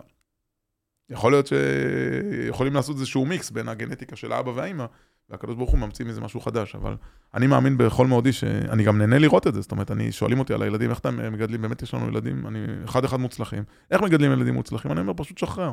תן לקדוש ברוך הוא לעשות את העבודה, הוא השותף שלך. זה. קשה להגיד את זה למי ש... עדיין, לא, הכל טוב, עדיין יש שני שליש בזה שלך. לי יש שליש, השליש שלי צנוע. הכל בסדר, אבל יש לך גם, לך ולצור יש שליש ושליש, זה הרוב כבר. נכון, נכון. בלי ההורים זה נכשל, אתה יודע, רק- אה, קדוש ברוך הוא זה ציון נכשל. אה, יפה, יפה. צריך הורים פה. נכון, אבל אני נהנה לראות את החלק, בוא נגיד שאם יש לך שלושה שותפים בעסק, והשותף השלישי כיף הוא. אמנון שעשוע, כן. כן, אתה תרצה את ההשפעה שלו יותר.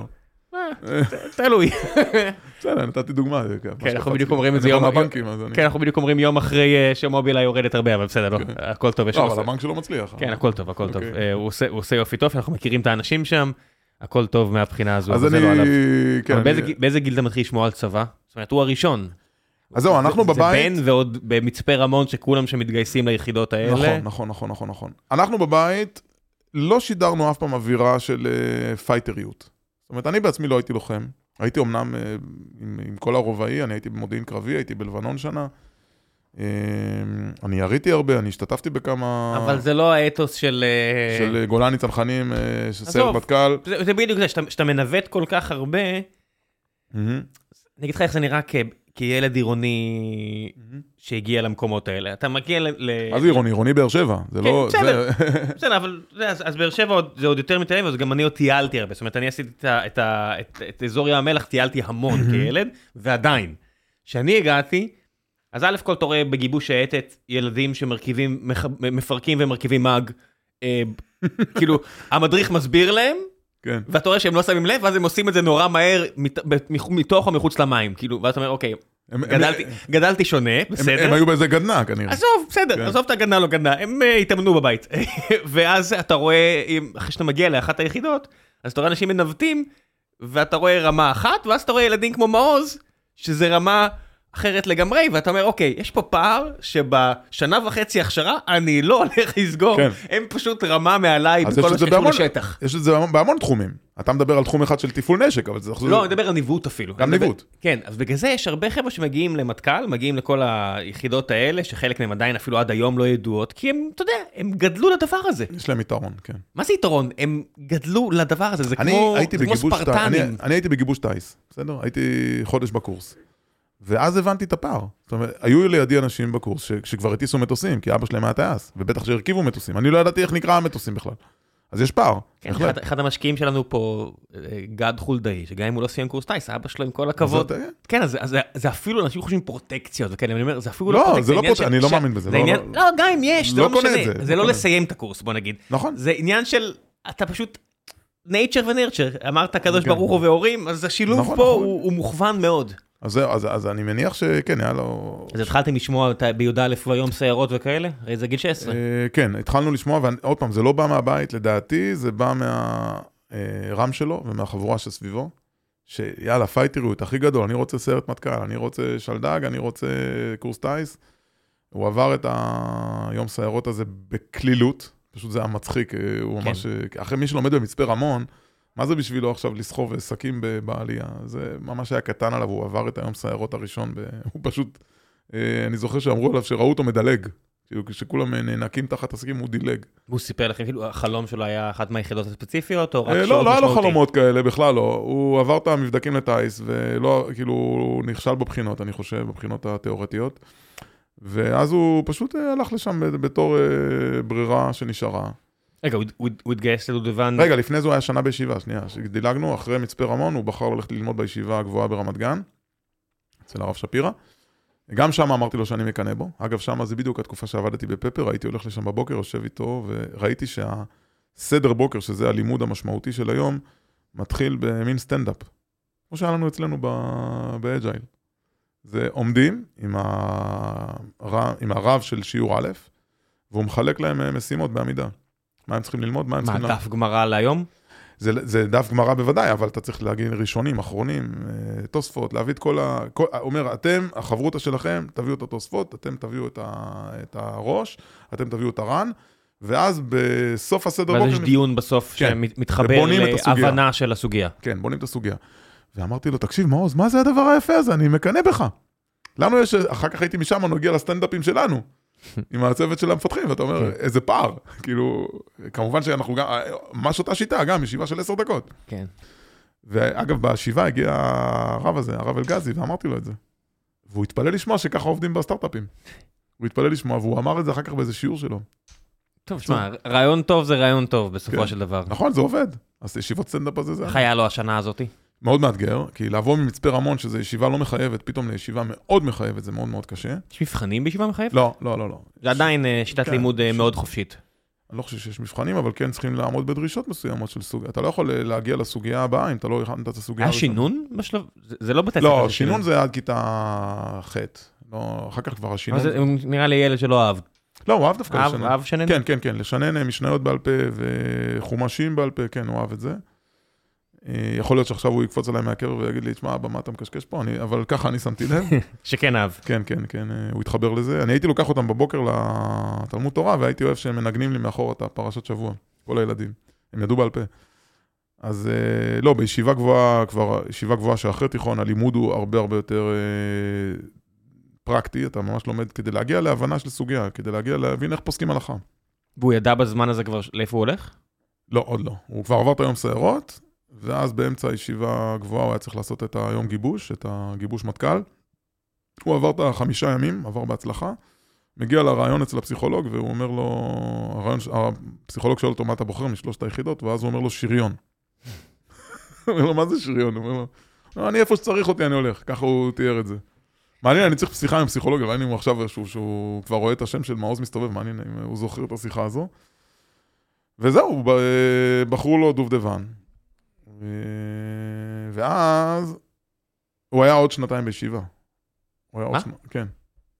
כן, אחרי שכבר יש לך, אתה יכול לדחות את השירות כל הזמן. אתה יכול באיזה לדחות... גיל הוא התגייס? ב-21? כן, הוא היה יותר גדול מהמפקד שלו.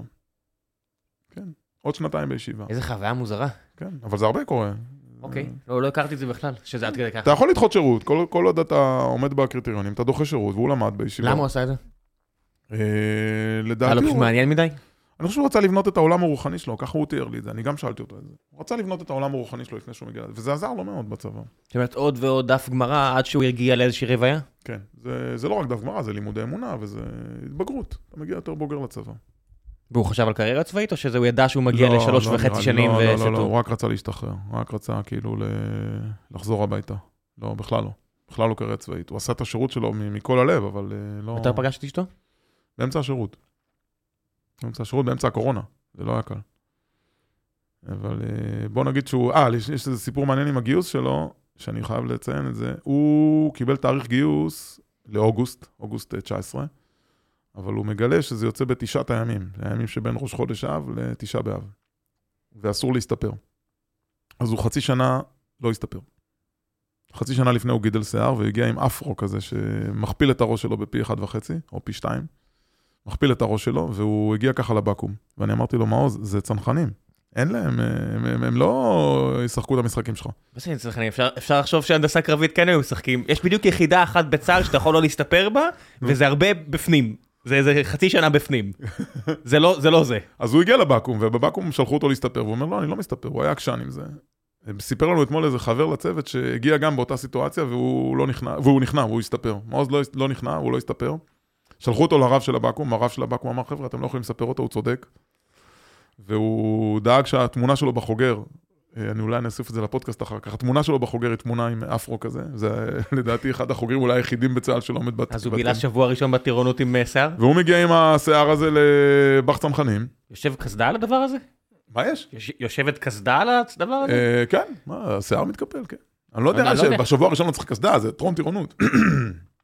יש קסדה מהיום הראשון, לא? לא נראה לי, לא, איפה הוא? נראה לי הוא ירה רק אחרי, לא, הם לא, הם- זה אוקיי. טרום טירונות. טוב.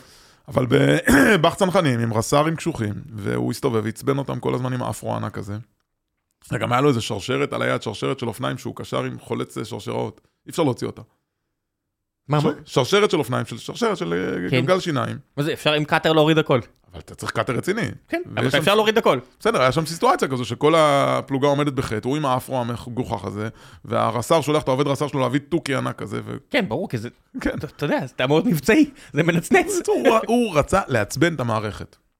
כל הזמן היה חשוב לו להיות חריג במערכת. תשמע, אני, אני לא יודע אם עכשיו שומע אותנו מי שהיה המפקד שלי בטירונות, אבל לצה"ל יש יכולת להוציא אנשים כאלה, אה, לגרום להם להפסיק לעצבן.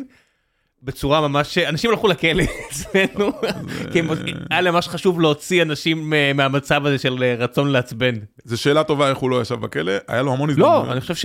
כן. לא יודע איך צה"ל השת- צה"ל השתנה ב-20 שנה האלה, אצלנו מי שישב בכלא זה המפקדים, לא לא החיילים. תראה, יש פה איזה סיפור אחר, שאולי לפודקאסט אחר. היה לי פגישה ארוכה עם גדי איזנקוט. אה, אני הייתי בשבעה אצלו, אצל הבן שלו שנהרג, והוא היה אצלנו בשבעה. וכשסיפרנו לו על מעוז, הוא אומר שבכל ה-41 שנה שלו הוא חיפש את החיילים האלה. זאת אומרת, גם כשהוא היה אלוף פיקוד, הוא חיפש את החיילים האלה. זה גולנצ'יק. כן. אצ- אצ- אצלהם מקדמים את האנשים האלה.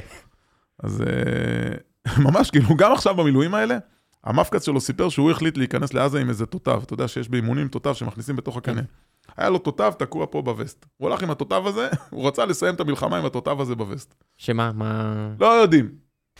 הוא רצה לעצבן, ו- ו- והמפקץ, אני השתגעתי מזה. כל פעם אנחנו עושים להם את המסדר, והוא עם התותב הזה יושב לו בתוך הווסט. הוא הסתובב עם זה כל הזמן. טוב, זה כבר אנשים של סוסיא, אני לא יודע עד כמה אתם אנשים מכירים אנשים של סוסיא, אבל... אה, למה סוסיה? לא אה, יודע, זה כאילו- חבורה של אנשים עקשנים שחולמים לא, על בית מיתית, אני יודע. אה, לנו היה אחד כזה, זיכרונו לברכה, שגם אה, מגדל את המשפחה- המשפחה שלו עדיין שם, אבל כן, זה אנשים אה, שאפשר, יכולים להטריף להטריף את הוא הקירות. רצה שתמיד יהיה לו איזושהי תשומת לב חריגה.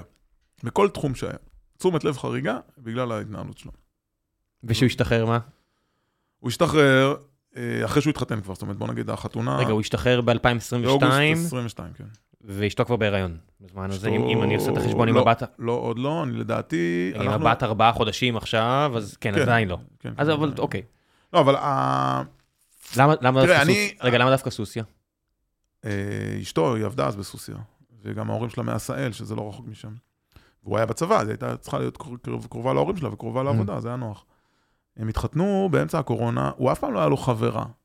זו האישה הראשונה שהוא הכיר. אף פעם הוא לא היה בתוך ה... ילד דתי. כן, אני גדלתי ברמת חן, שכבר בגיל, אה, בכיתה ד', אם אין לך חברה, אתה לא מקובל. זאת אומרת, לי הייתה חברה מכיתה ד', עד שהכרתי את אשתי, אני לא זוכר כבר כמה, אבל הייתי תמיד עם בת זוג. תמיד, תמיד, תמיד עם בת זוג. כל השירות הצבאי ובישיבות, תמיד יש לך בת זוג. והוא לא, הוא אף פעם לא היה לו, הוא לא היה לו קשר עם בנות. תחשוב, לומדים בישיבה, לומדים בתלמוד תורה, אף פעם לא רואים בנות. האישה הראשונה שהוא פגש זו אשתו, שהוא פגש איך ברצינות. פגשת? דרך חבר משותף. חבר משותף. שנמאס לו לראות אותו רווק? מה? אה, הציע לו, אמר, תקשיב, יש פה מישהו שזה מעניין, הציע לו, והוא נדלק על זה, הוא לא סיפר לנו, הוא סיפר לנו רק אחרי חודשיים. ואחרי שהוא סיפר לנו, הוא גם לא הראה לנו אותה, אז אנחנו ממש התעקשנו לבקר. לב- איך קוראים לה? קוראים לה אודיה. אודיה. אודיה. אודיה. כן, היא מקפידה על זה, ואני מבין גם למה. בסדר גמור? אני... כן, כן, זה קיצור של אודה השם, אודיה. אוקיי. אה, היא אישה נפלאה, פנינה נדירה. אנחנו, כשפגשנו אותה, אז אני אומר לצורית, אומר לה, תקשיבי, נראה לי, הוא קפץ גבוה מדי, לא נראה לי. דיבור נגוע. כן, זה היה- היה נראה לי מכירה בחסר, אתה יודע? דיבור נגוע. זה היה הפתעה, אבל כמו שהוא כבש הרבה פסגות בחיים שלו בנונשלנטיות כזו, אז גם את ה... ומיד ידעתם שזה חתונה? לא מיד, אבל כמה חודשים אחרי זה הבנתי. אמרתי לצורי, תקשיבי, זה, זה לא ילך אחורה. זאת אומרת, אם זה ילך אחורה, זה רק אם איזה משהו דרסטי קורה. אבל בואי נתכונן לזה. ו... בכל זאת ילד ראשון שמתחתן, כמו כן, שאמרת. כמו שאתה אמר, עדיין, כן. כולם בפוקוס, תזכור. הסבא, הסבתא, כולם בעניינם. יש לי סבתא, בת 95. חתונה של מה, 500 אנשים? לא, חתונת קורונה. הגבילו Mm. אותנו ב-150, העלו לנו ל-200, בבוקר של החתונה העלו לנו ל-250. עכשיו, המשפחה של אודיה, משפחה גדולה משני הצדדים.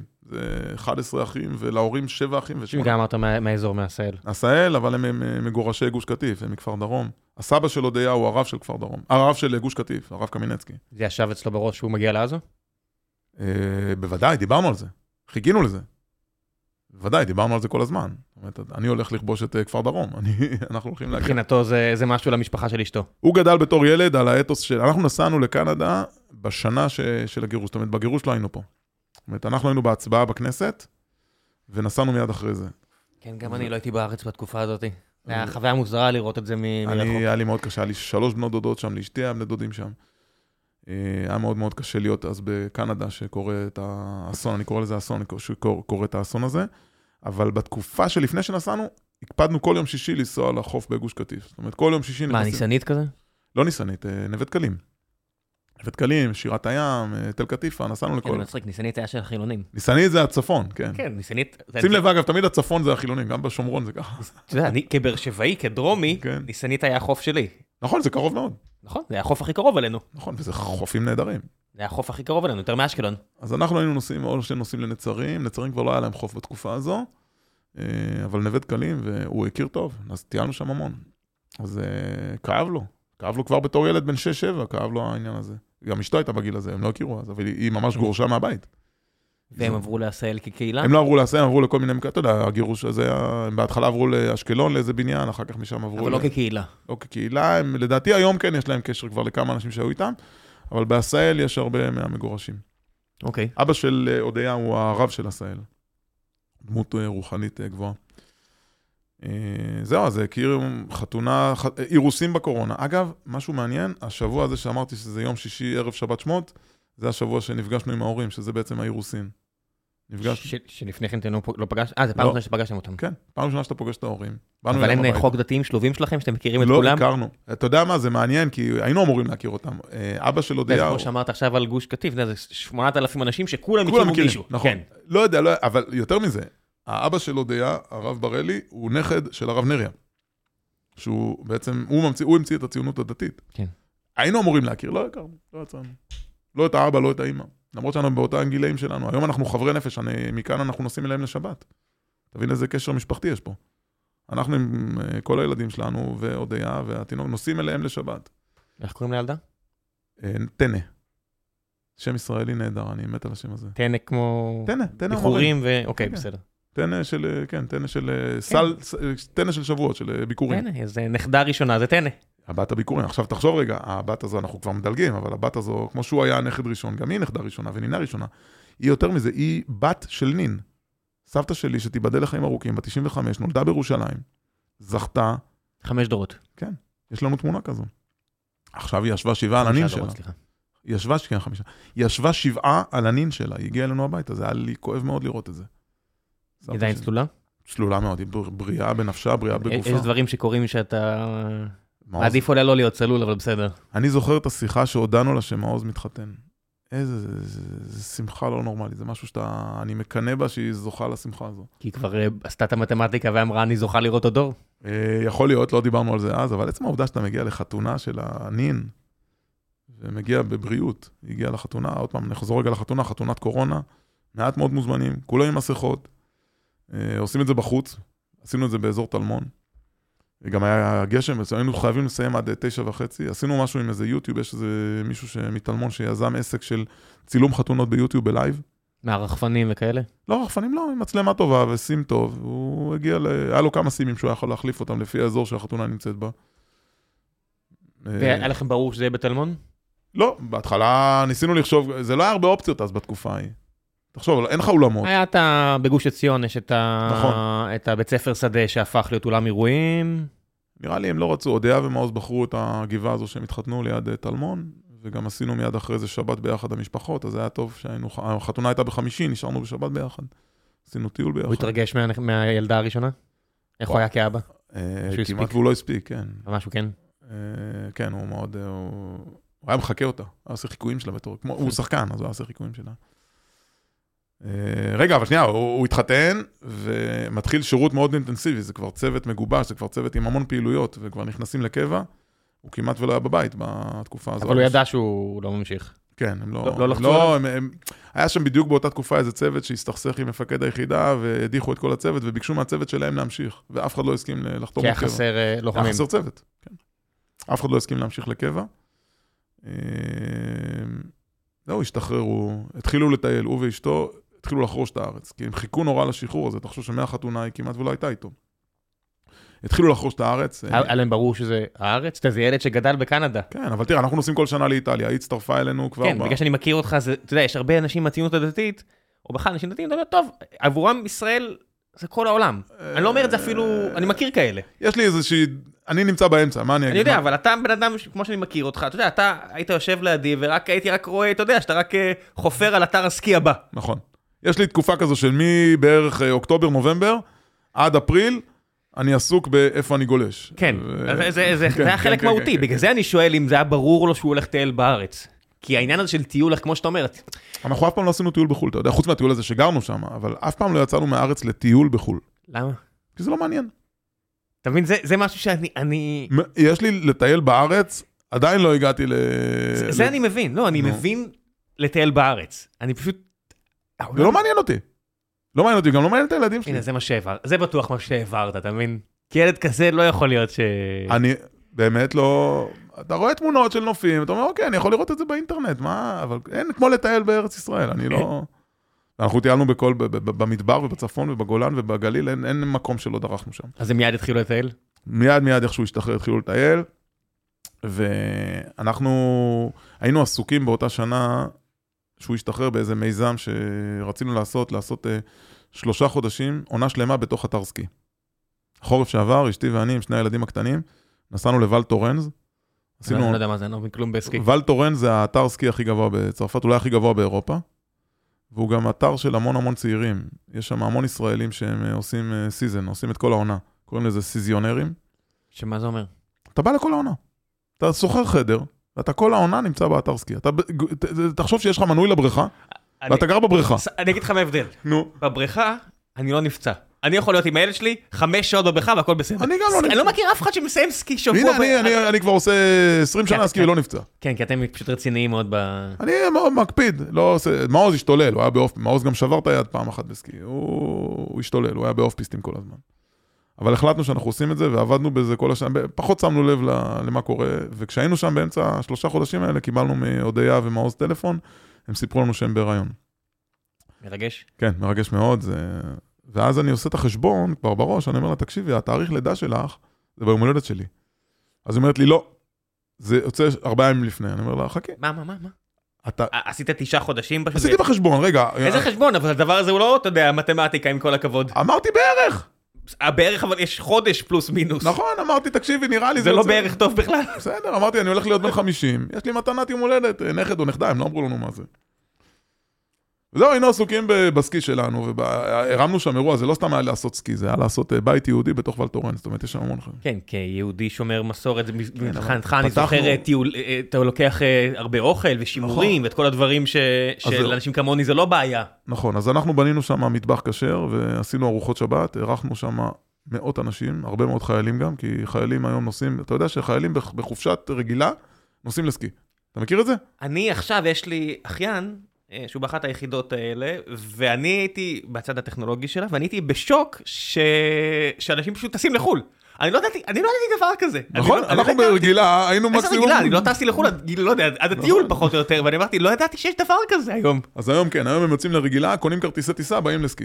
יחידה שלמה. כאילו, אתה יכול להגיד צוות שלם, ביחידה מיוחדת, כן, שמגיע. כן, כזה. אני לא... טייסת, הגיעה אלינו טייסת שלמה. הטייסת, אה, זה דוגמה אחת, הגיעה עם מפקד טייסת, עם סגן מפקד הטייסת.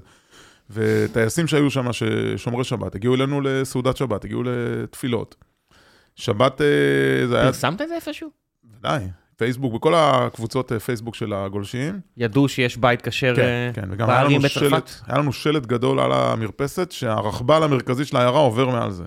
אז לא היה מישהו שפספס את זה. עם מספר טלפון ושלט בעברית.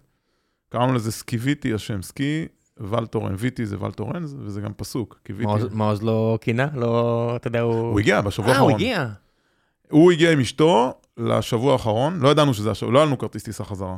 אבל כשהם הגיעו כבר הבנו שאנחנו צריכים לחזור לפני פסח, וזה היה לנו ממש מיוחד. אשתו, שהיא ילדה שלא יצאה מהארץ, היא יצאה לסיני רק, והיא למדה סקי, למדה סקי מהר מאוד, והיא גולשת איתנו, וזה כיף גדול. וואלה. כן. כן, אני גם, אתה יודע, בגיל הזה, בטח שלא סקי, אתה יודע, השלג היחידי שהכרתי היה בהר דוב, אני יודע. נכון? כן, גם אני בתור חייל הייתי... כן, זה היה השלג היחידי שאני הכרתי, וזה לא היה- לא היה חשק לעשות שם סקי. נכון, נכון, נכון, אבל אנחנו ממש התאהבנו בזה ולמדנו את זה, והיא גם התאהבה בעקבות זה, והיא נוסעת איתנו. גם אח- יש לנו עכשיו התלבטות, אם, אם האיזיג'ט ימשיכו להפעיל את הטיסות בפברואר, אז יש לנו כרטיסים ב-27 בפברואר. והיא רוצה לבוא, היא עם התינוקת. איזה קטע. כן, זה יהיה קשה. איך היא מתמודדת?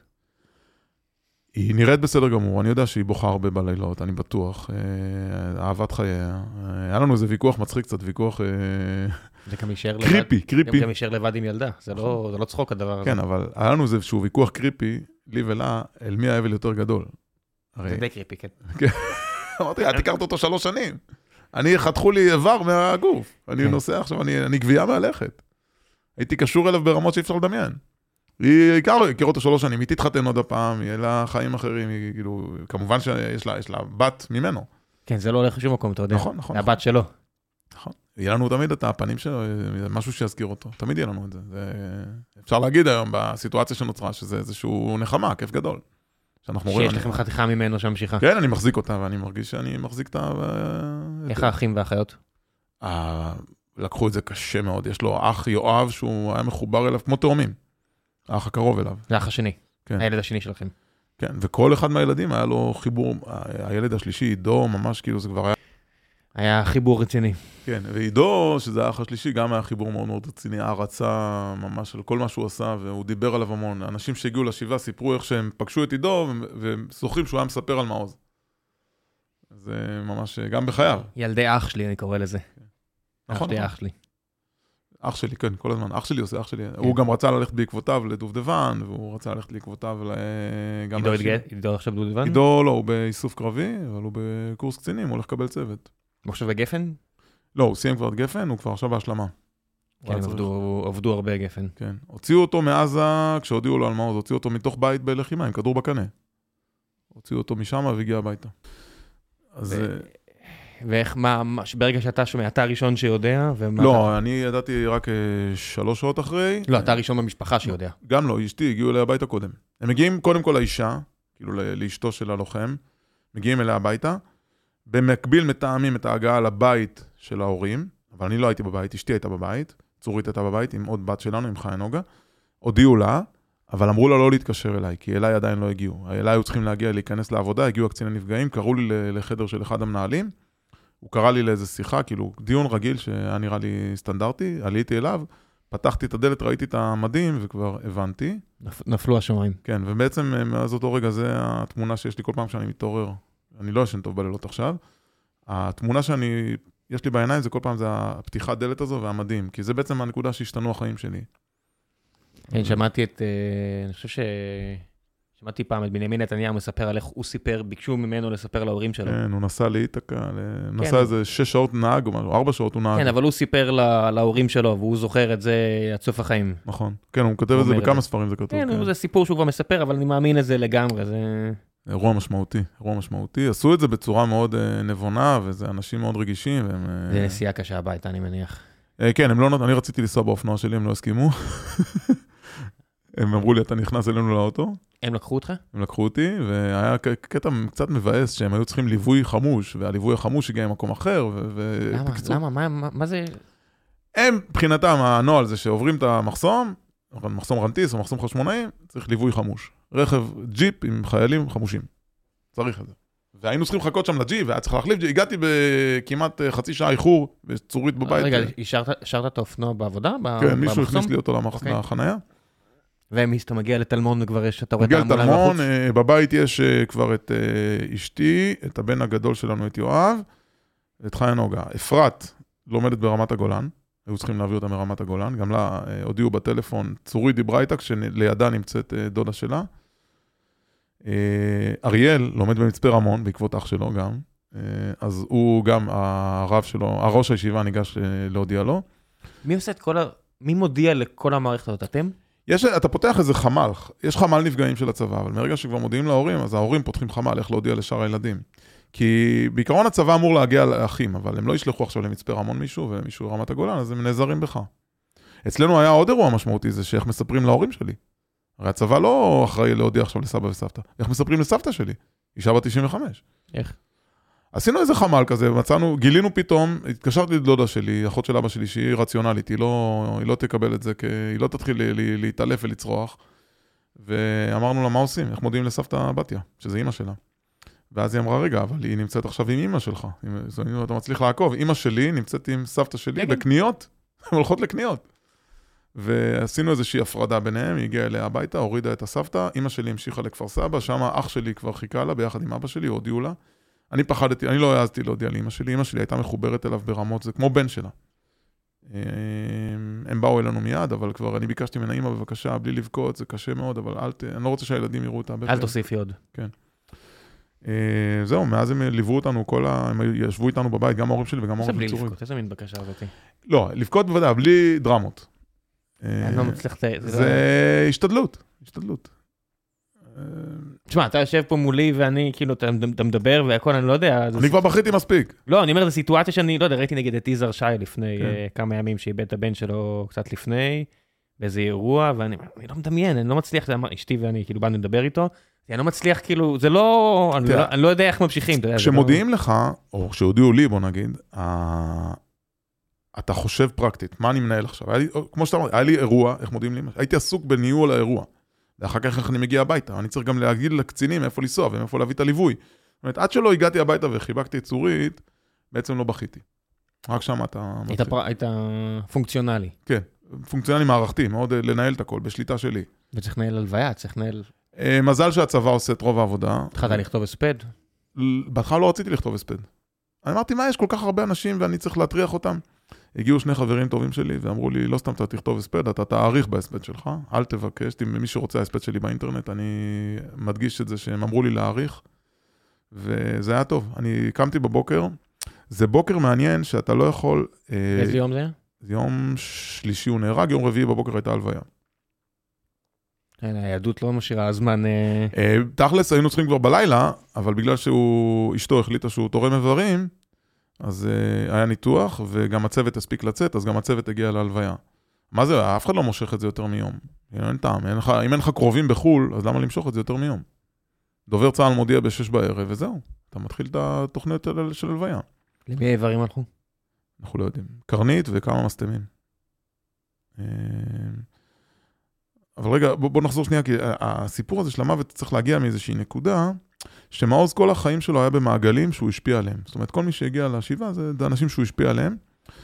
אה, אני אומר קרנית אחת, כי בסוף הוא נהרג מירי של צלף שפגע לו קרוב לעין, אז הוא יכל לת- לתרום רק קרנית אחת. אה, החיילים שהיו איתו באותו בוקר זה ארבעה חיילים מצוות של חפ"ק בלי אה, מ"פ בלי פלוגה, אני לא יודע אם אתה מכיר את זה, ויש הרבה מ"פים שמסתובבים עם חפ"ק בלי פלוגה. זה צוות סיוע כזה. חפ"ק, יש לו המון יכולות. אז הגיע איזה חפ"ק חדש שלהם לצוות, והם עשו איזשהו תצפית עם הארבעה אנשים האלה, והארבע שעות בסך הכל הם הכירו אותו.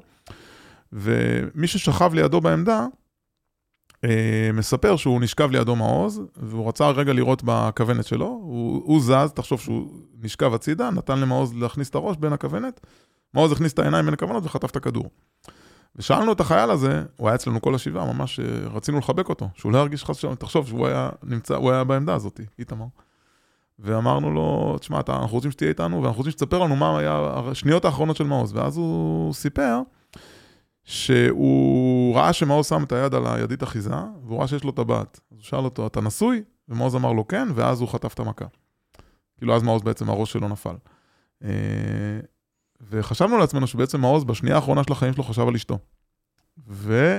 והבת. והבת, כן, נכון. ואז אותו בחור ששכב לידו סיפר לנו שבעקבות השבת הזו, הוא היה שבת לבד בבית, והוא החליט שהוא מקים משפחה. בחור בן 30, רווק. הוא החליט... מילואימניק. כן. זאת אומרת שבשנייה האחרונה, או בחלקיק שנייה האחרונה של החיים שלו, הוא השפיע על מישהו. זאת אומרת, אם כל החיים שלו הוא השפיע על אנשים, אז גם בחלקיק הזה של הארבע שעות האלה, האחרונות של החיים, השנייה האחרונה, הוא הצליח להשפיע על מישהו, וזה נחמה, נחמה טובה. נחמה גדולה. כן, ילד שעשה הרבה. כן, ילד שבאמת הספיק ב-25 שנים שלו, הספיק המון המון המון. ראינו את זה בשבעה. איך תנציחו אותו?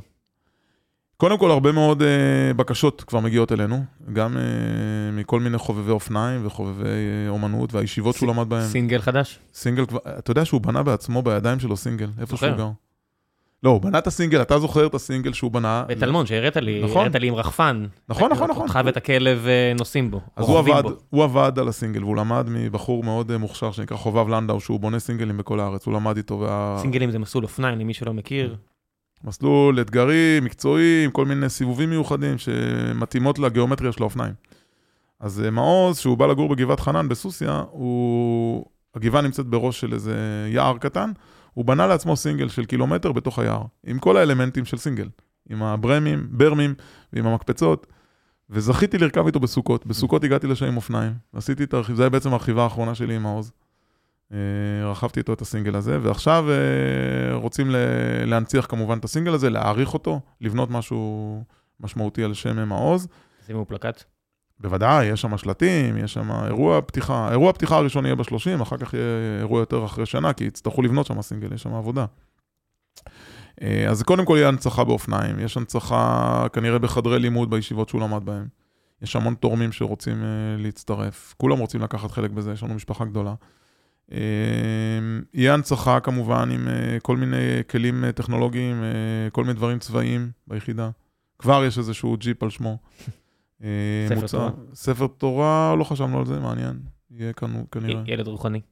כן, אבל ספר תורה זה סיפור שצריך לעבוד עליו, צריך, זה הרבה, הרבה זמן. זה הרבה כסף, זה הרבה זמן. כן, כסף כבר לא הבעיה, אתה יודע, נגמרו, יש כל כך הרבה תורמים שמעוניינים. כן. אמרתי להודיה... בסוף צריך לבחור על מה לשים את הכסף, אתה יודע. נכון. איך אתה רוצה להנציח את הילד, משהו יתאים לסיפור חיים שלו. נכון. אם אתה אומר שהוא היה שלוש שנים בישיבה, כנראה זה כן היה קרוב נכון. לליבו. אני חושב שבישיבות הם ירצו יותר את החדרי לימוד. ספרי תורה יש היום הרבה, זאת אומרת, אין חוסר של ספרי תורה. הרבה יהודים. כן, גם הרבה. זה כבר תקופה אחרת בעולם. כן, כן, כן, כולם רוצים לכתוב ספרי תורה. לא, רעיון. לא יודע. היה, היה, תהיה הנצחה, אני כל הזמן עוסק בזה. בדרך לפה היה לי טלפון על העניין הזה. תהיה הנצחה. אה, יש גם את ההנצחה של צה"ל. כשחייל צה"ל נופל, בעצם אתה מקבל ובסייט, אה, אתה יכול לכתוב שם מה שאתה רוצה, עם לינקים. אנחנו נעשה איזשהו אתר, יש לו המון המון... אה, הוא גם היה שחקן, יש לנו המון סרטי וידאו שלו. זה משהו שהוא רצה לעשות? מה, להיות שחקן? לא, אבל הוא רוצה לעסוק באמנות. הוא רצה, האמת שהוא חזר אחרי השחרור, הוא חזר ללמוד עוד שנה בישיבה, ישיבה גבוהה בכרמל, לא רחוק מהבית שלו. אבל הוא רצה, או היה לו דיבור רציני איתי ועם חברים להקים עסק של אופניים. בדרום הר חברון, איפה שהוא גר, אין בעצם שום חנות אופניים, מקריית ארבע ועד באר שבע. כן, זה באזור הזה של, של הגוש, יש ש... להם עכשיו עכשיו... אה, מה, גוש עציון? כן, לא, גוש עציון זה צפונית ל... בסדר, אבל זה, זה הכי קרוב שיש, אני חושב. נכון, קריית ארבע יש חנות אופניים. שהם פתחו איזה מצמן כזה והם נורא התרגשו מזה. אה, כן, זה בצומת הגוש, כן, זה, כן, זה אליטיסטים, זה. זה כבר אה, כן. מקום יותר גבוה. אה, אבל בדרום הר חברון יש שם אלפי ילדים, אין להם חנות אופניים. וזה מה שהוא רצה לעשות? זה מה שהוא רצה לעשות, כן. הוא התחיל להתייעץ איתי כבר, והתחלנו לקנות כלים ולחשוב על איך למתג את זה, התחלנו לחשוב על שם. אה, הוא גם דיבר על זה עם חברים שלו, זאת אומרת, זה היה אמור להיות, אה, בוא נגיד, אם לא הייתה את המלחמה, אז מיד אחרי החגים, היינו אמורים להתחיל בעסק הזה. שאלת אותי קודם על הבת, אז הוא זכה באמת לגדל אותה חודש וקצת. אה, אני גם נולדתי במלחמת יום כיפור, באותו סיטואציה. אבא שלי יצא למלחמה כשאני הייתי בן שלושה שבועות, והוא חזר רק אחרי שלושה חודשים, עשו לי פדיון הבן בגיל שלושה חודשים. אז אני מבין עכשיו את ה... זה, זה הרבה יותר חמור, אבל סיטואציה של אה, ילד שנולד לתוך מלחמה. זה ילד שנולד בלי אבא, זה ילדה, כן, כן. זה- לא- יודע, אי אפשר לדמיין את זה. אתה- ממשיך בלי בן, ויש פה ילדה שממשיכה... כן, והתובנה של... לא תכיר את זה בכלל, כן. אין- לה בכלל את הרעיון הזה היא תגיע. לתובנה הזה רק בגיל 8-9, נכון? כן, אולי יהיה לה, כמו שאתה אומר, כבר אבא אחר, אבא כן. אחר, אבל כן. זה לא אבא שלה. הלוואי שיהיה לה אבא אחר, שיהיה לה, אני ממש רוצה שיהיה לה, כאילו, כן, בטוח. שיהיה לה חיים מושלמים. אני כל הזמן חושב על הבת מצווה שלה. למה? כי זה אירוע, זה בעצם האירוע... אני- אני אני אפילו לא מחובר, מה- מה זה בת מצווה ביהדות? בגיל 12, אני יודע שיש בת מצווה ב-12, מה זה החשיבות לאדם דתי כמוך? אין לזה הרי... אה, לא, זה לא חשוב, זה חשיבות של האירוע. זה אירוע בדרך כלל שאירוע משמח, שנפגש את כל המשפחה, אה, יש אה, בדרך כלל איזושהי שיחה, היא לומדת משהו, יש, יש הכנה לבת מצווה, עושים אה, תוכניות הכנה לבת מצווה, נפגש עם הסבא והסבתא. זה יהיה אירוע שאני חושש ממנו. לא יודע איך אני... עד כמה אני, אני ארצה להיות מעורב בזה. כי אני לא רוצה לשבור לה את המשפחה שתהיה לה. אתה המשפחה שלה, מה הכוונה? גם אם יהיה עוד משפחה, נכון, אבל זה מורכב. זה מורכב. אני אצטרך להתייעץ. אני, אני, יש הרבה אנשים שאני מכיר בסיפורים האלה, אני אצטרך להתייעץ, אני צריך ללמוד את זה. אתה מתחיל לדבר עם אבות שכולים בוודאי, הגיעו אליי. יש לנו חבר מאוד מאוד קרוב שאחיו נהרג. גדי? אה, גם גדי, כן, אבל גדי זה... הוא חדש באירוע. כן, אבל אה, הוא חי את השכול הזה, אתה יודע, קצין בכיר אה, נכון. לא יכול שלא. הוא אמר לנו את זה, הוא אמר לנו את סוחב- אתה סוחב איתך בשרשרת הרבה ארונות. הוא 40 שנה מלווה משפחות שכולות, תחשוב. הוא מכיר את כל החיילים שלו, את כל הלוחמים גדי היה שלו. בסיירת גולני, לא? סיירת גולני, מפקד סיירת גולני. כן, אז... מח"ט גולני. כן. כן, שאתה יודע, יש כל מיני... אה, אבל הוא גם אה, איש שמחובר לאנשים. אני הכרתי אותו טוב, אני מכיר אותו טוב. הוא הגיע אליכם אחרי שכבר שהוא איבד הילד? כן, אנחנו הגענו, אם אתה רוצה, יש לי פודקאסט שלם על ההיכרות שלי עם גדי איזנקוט, זה קשור לסקי, אבל זה... הבן שלו, גל איזנקוט, אה, פגשנו אותו פצוע ב... לפני שנתיים בוואל טורנז, עם אה, גבס עד לגן. אה, ואתה מספר לי שאין... יש פציעות, יש פציעות בסקי, כן. חברים, יש כן. פציעות בסקי, בוודאות. סקי זה דבר שהורג. יש גם הרוגים בסקי.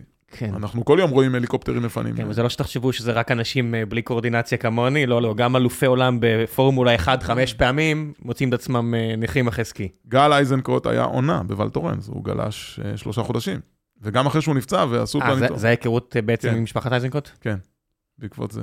וגם כל התוכנית שלנו של השנה, של החורף האחרון, של לעשות את הבית היהודי בוולטורן, זה בעקבות המפגש עם גל איזנקוט. מה? כן. הוא לימד אותנו מה זה, לא ידעתי מה זה סיזונר, מה זה לעשות עונה. וליווינו אותו, תחשוב, אתה, אנחנו היינו עם אוטו, אנחנו באים לוולטורנס עם אוטו, זה נדיר. וראינו בחור פצוע, והכנסנו אותו לאוטו שלנו, ולקחנו אותו למלון, ואמרתי לו, תקשיב, אנחנו חוזרים לארץ עוד יומיים. הוא אומר, אבל אין לי כרטיס טיסה. אז קנינו לו כרטיס טיסה, ודאגנו לו למלון בז'נבה, כדי שהוא יוכל לנסוע איתנו.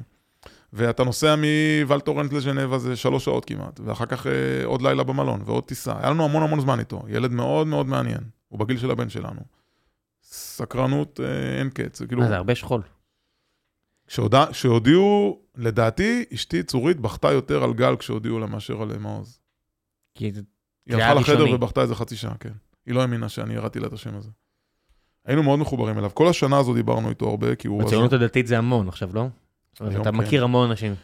כן, יש מניח. לנו מכל, יש בני דודים שאיבדו בנים, יש לנו שכנים, יש לנו חברים, כולם. את ה... זה כל הזמן עוטף אותך. איך עוטף איך חיים? עוטף זה- לרעה. אוקיינוס של שכול. כנס של שכול, לא... אנחנו לא בנויים לזה, אתה יודע, בדור של ההורים שלנו היה להם את ששת הימים, היה את יום כיפור, היה את מלחמת לבנון, אתה כל הזמן... אה, אתה מבין שעכשיו כן, היה, אנחנו, היה לנו איזה הפוגה של 30 שנה של שקט. יחסי, אבל כן. אה, פיגועים, אה, משפחת פוגל, זה... אודי, הוא למד עם צורית בכיתה, בסדר, אנחנו אה, מסתובבים בשכול הזה, יודעים, אבל זה לא כמו שהיה להורים שלנו, ככה אני מרגיש. אח שלי ראובן, קרוי על יש לו שם. מספיק שכול ל-50 שנה עכשיו, אתה יודע. נכון, כן, עכשיו זה הולך להיות, זה ללוות אותנו הרבה. אני עכשיו חלק מהמשפחות האלה, כן. היינו משפחה מושלמת, ועכשיו אנחנו בתוך משפחת השכול. זה- כן, קשה מאוד. זה הבנה קשה. אני לא יודע, אני עדיין לא החלטתי מה אני אעשה ביום הזיכרון. אני עוד לא יודע. זה לא- משהו שיושב לך כבר בראש? אתה מתחיל כן. לחשוב על זה? אני ראיתי את הקברים בהר הרצל, ואני לא, אני לא רואה את עצמי עומד איפה הוא קבור? הר הרצל. החלקה של ה... כן, זה לא... יש חלקה חדשה של אה, נופלי חרבות ברזל. יש חלקה חדשה. מה, אתה ממש מתחיל לחשוב על זה, כאילו אם תרצה לקחת בזה חלק או לא? בדרך להר הרצל התחלתי לחשוב על זה, אני לא יודע. אני לא רואה את עצמי הופך את ה... הרי... זה משהו קולקטיבי. כן, ה- כש, כשמת לך מישהו, מת, מת קרוב, אתה זוכר את התאריך פטירה שלו, נכון? אתה צריך לציין זה- את זה. זה שלך. כן, זה בוודאי, אזכרה, קדיש, אבל לבוא ליום הזיכרון שאין לו משמעות הלכתית, אני לא יודע איך אני אתחבר לזה. זה תלוי כן, מאוד זה- בילדים שלי. זה- זה ישראל, לוקחים לך את הכל. אפילו את נכון. האבל לוקחים כן, לך. כן, כן, כן, פתאום אתה הופך להיות לחלק מאיזשהו... משפחה, נכון. זה לא משפחה שלך. אני לא רוצה להיות שם. אבל... משפחה, אתה יודע, כשאומרים משפחה לא בוחרים, גם משפחת השכול לא בוחרים. נכון, אבל היום כבר אה, נהיה לי מעמד כזה, שכבר מבקשים ממני ללכת לבקר בבתים של אבלים כדי לחזק את ההורים. מסוגל? עשיתי את זה כבר, כן. פנו אליי מיד אחרי. למה? לא יודע, אולי ראו שאנחנו חזקים, ואנחנו יודעים לדבר, ביקשו מאיתנו ללכת. משהו שאתה לא בוחר בו. אני, אני אסרב לא למישהו, מתקשר אליי מישהו שהאחיין שלו נהרג. חבר טוב שלי אומר לי, האחיין שלי נהרג, והוא בוכה. הוא אומר, תלך לחזק את האבא. אני מבקש, אני מתחנן, ונסעתי. זה לא קל. אבל... גם, גם אין אה, ממש חוקים לדברים האלה. כן. יש, יש איזה מאזין של הפודקאסט שהבן שלו נהרג. בהתחלה.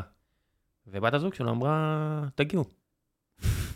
אה, אתם, כאילו, אתם... אה, כן, לא, לא ידעתי אפילו לאיזה... אה, שאתם... הוא- הוא הוא לא התראיין אצלך אף פעם, הוא רק לא, מאזין. מאזין. אפילו, כן. אפילו לא ידעתי לאיזה מהפודקאסטים, אז אמרתי לחבר'ה של אה, ציון שלוש, אמרתי, בואו. אנחנו צריכים לעשות אה, מצווה. מתברר בסוף שהוא מאזין גם לזה וגם גם לזה. כן, גם אני מאזין. לזה. לא, ציון שלוש פחות מעניין אותי, לפעמים אני שומע את את קצת את ההתחלה, את הבדיחות שלכם בהתחלה, אבל לא את כן, ה... אבל זה, הגענו פשוט, כולם.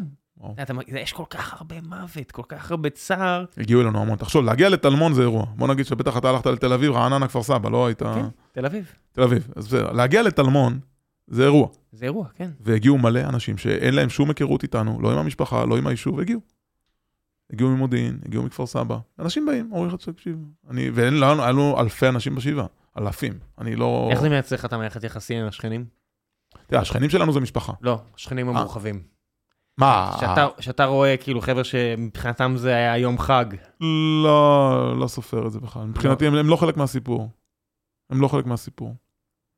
תראה, השכנים שלנו בטלמון, הכפרים הצמודים אלינו, זה לא כפרים עוינים, בוא נגיד. זה, אי אפשר להגיד עליהם שהם חסידי אומות עולם, אבל הם חקלאים, יש לנו יחסים די טובים איתם. אבל אין- זה- זה לא אין לך, זה לא לא, חברים. מה פתאום, אני לא מכיר אותם אישית. אין- אני מכיר מישהו שטיפל לי פעם באוטו. זה לא לא היכרות ברמה הזו. כשעשינו את השיפוץ, היה לנו כמה חבר'ה שהיו בכפרים ששמרתי איתם על קשר. אבל זה גורם לך לחשוב? לא, זה לא מעניין. הם לא, אבל בן אדם, זה גורם לך לחשוב, אתה יודע, אתה- גר? ב- שיקרה לכם משהו? לא. לא. אתה, בעצם העובדה שאתה גר בישראל, בסדר? בכל מקום בישראל אתה בסכנה. כן, לא, כפר סבא, עם סבא. המרחק מטול כרם ו... לא טועה, כפר סבא קלקיליה זה, זה יותר קרוב ממה שאני גר מג'ניה. האזור תעשייה של כפר סבא הוא נמצא על קלקיליה במרחק של אה, פחות מ-100 מטר. כן, ויעידו מספר הפיגועים בנתניה, כפר סבא ורעננה. נכון.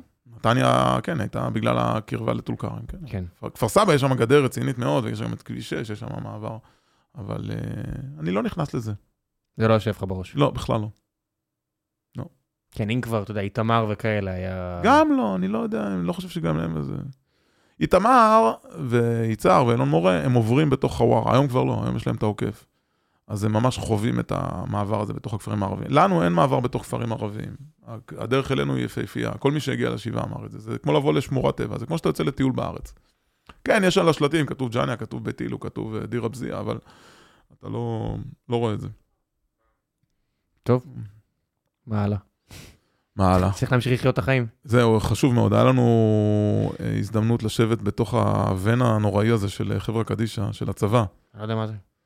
מביאים את הארון בוון. בוון הזה יש, אה, ש- מקומות, יש ספסלים משני הצדדים. אז נכנסנו כל המשפחה, כאילו, עם, עם הארון, עם... לא, הודיה לא הייתה, אז היינו רק הילדים.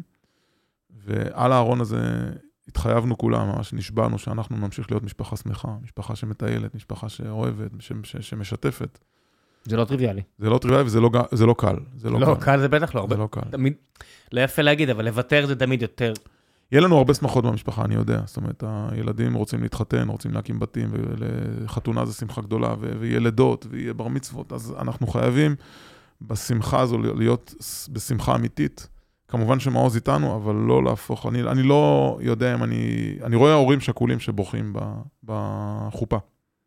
או אחים שכולים. אני, אני, אני מקווה שנצליח לעבור את זה, זה לא יהיה קל. אבל אנחנו נשתדל להיות משפחה שמחה, משפחה שמחוברת. כמו שאמרתי לך, אנחנו יצאנו לטיול ביום אחרי השבעה. אנחנו נצא עכשיו לטיול כל המשפחה עם איזיג'ט, ימשיכו את הטיסות. אנחנו נצא לטיול כל המשפחה לאיטליה עכשיו. נמשיך ל- ל- לשמוח ולאהוב את החיים ולחיות אותם. לחיות את החיים, לא לתת לזה לעבור לזכר. מעוז. נכון, נכון, אתה צודק, לזכר מעוז, כן, אפשר להוסיף את זה. כן, מעוז היה רוצה שאנחנו נהיה שמחים. זה. בטוח. נכון. תודה רבה. תודה רבה ראם, תודה רבה שאתה עושה את זה.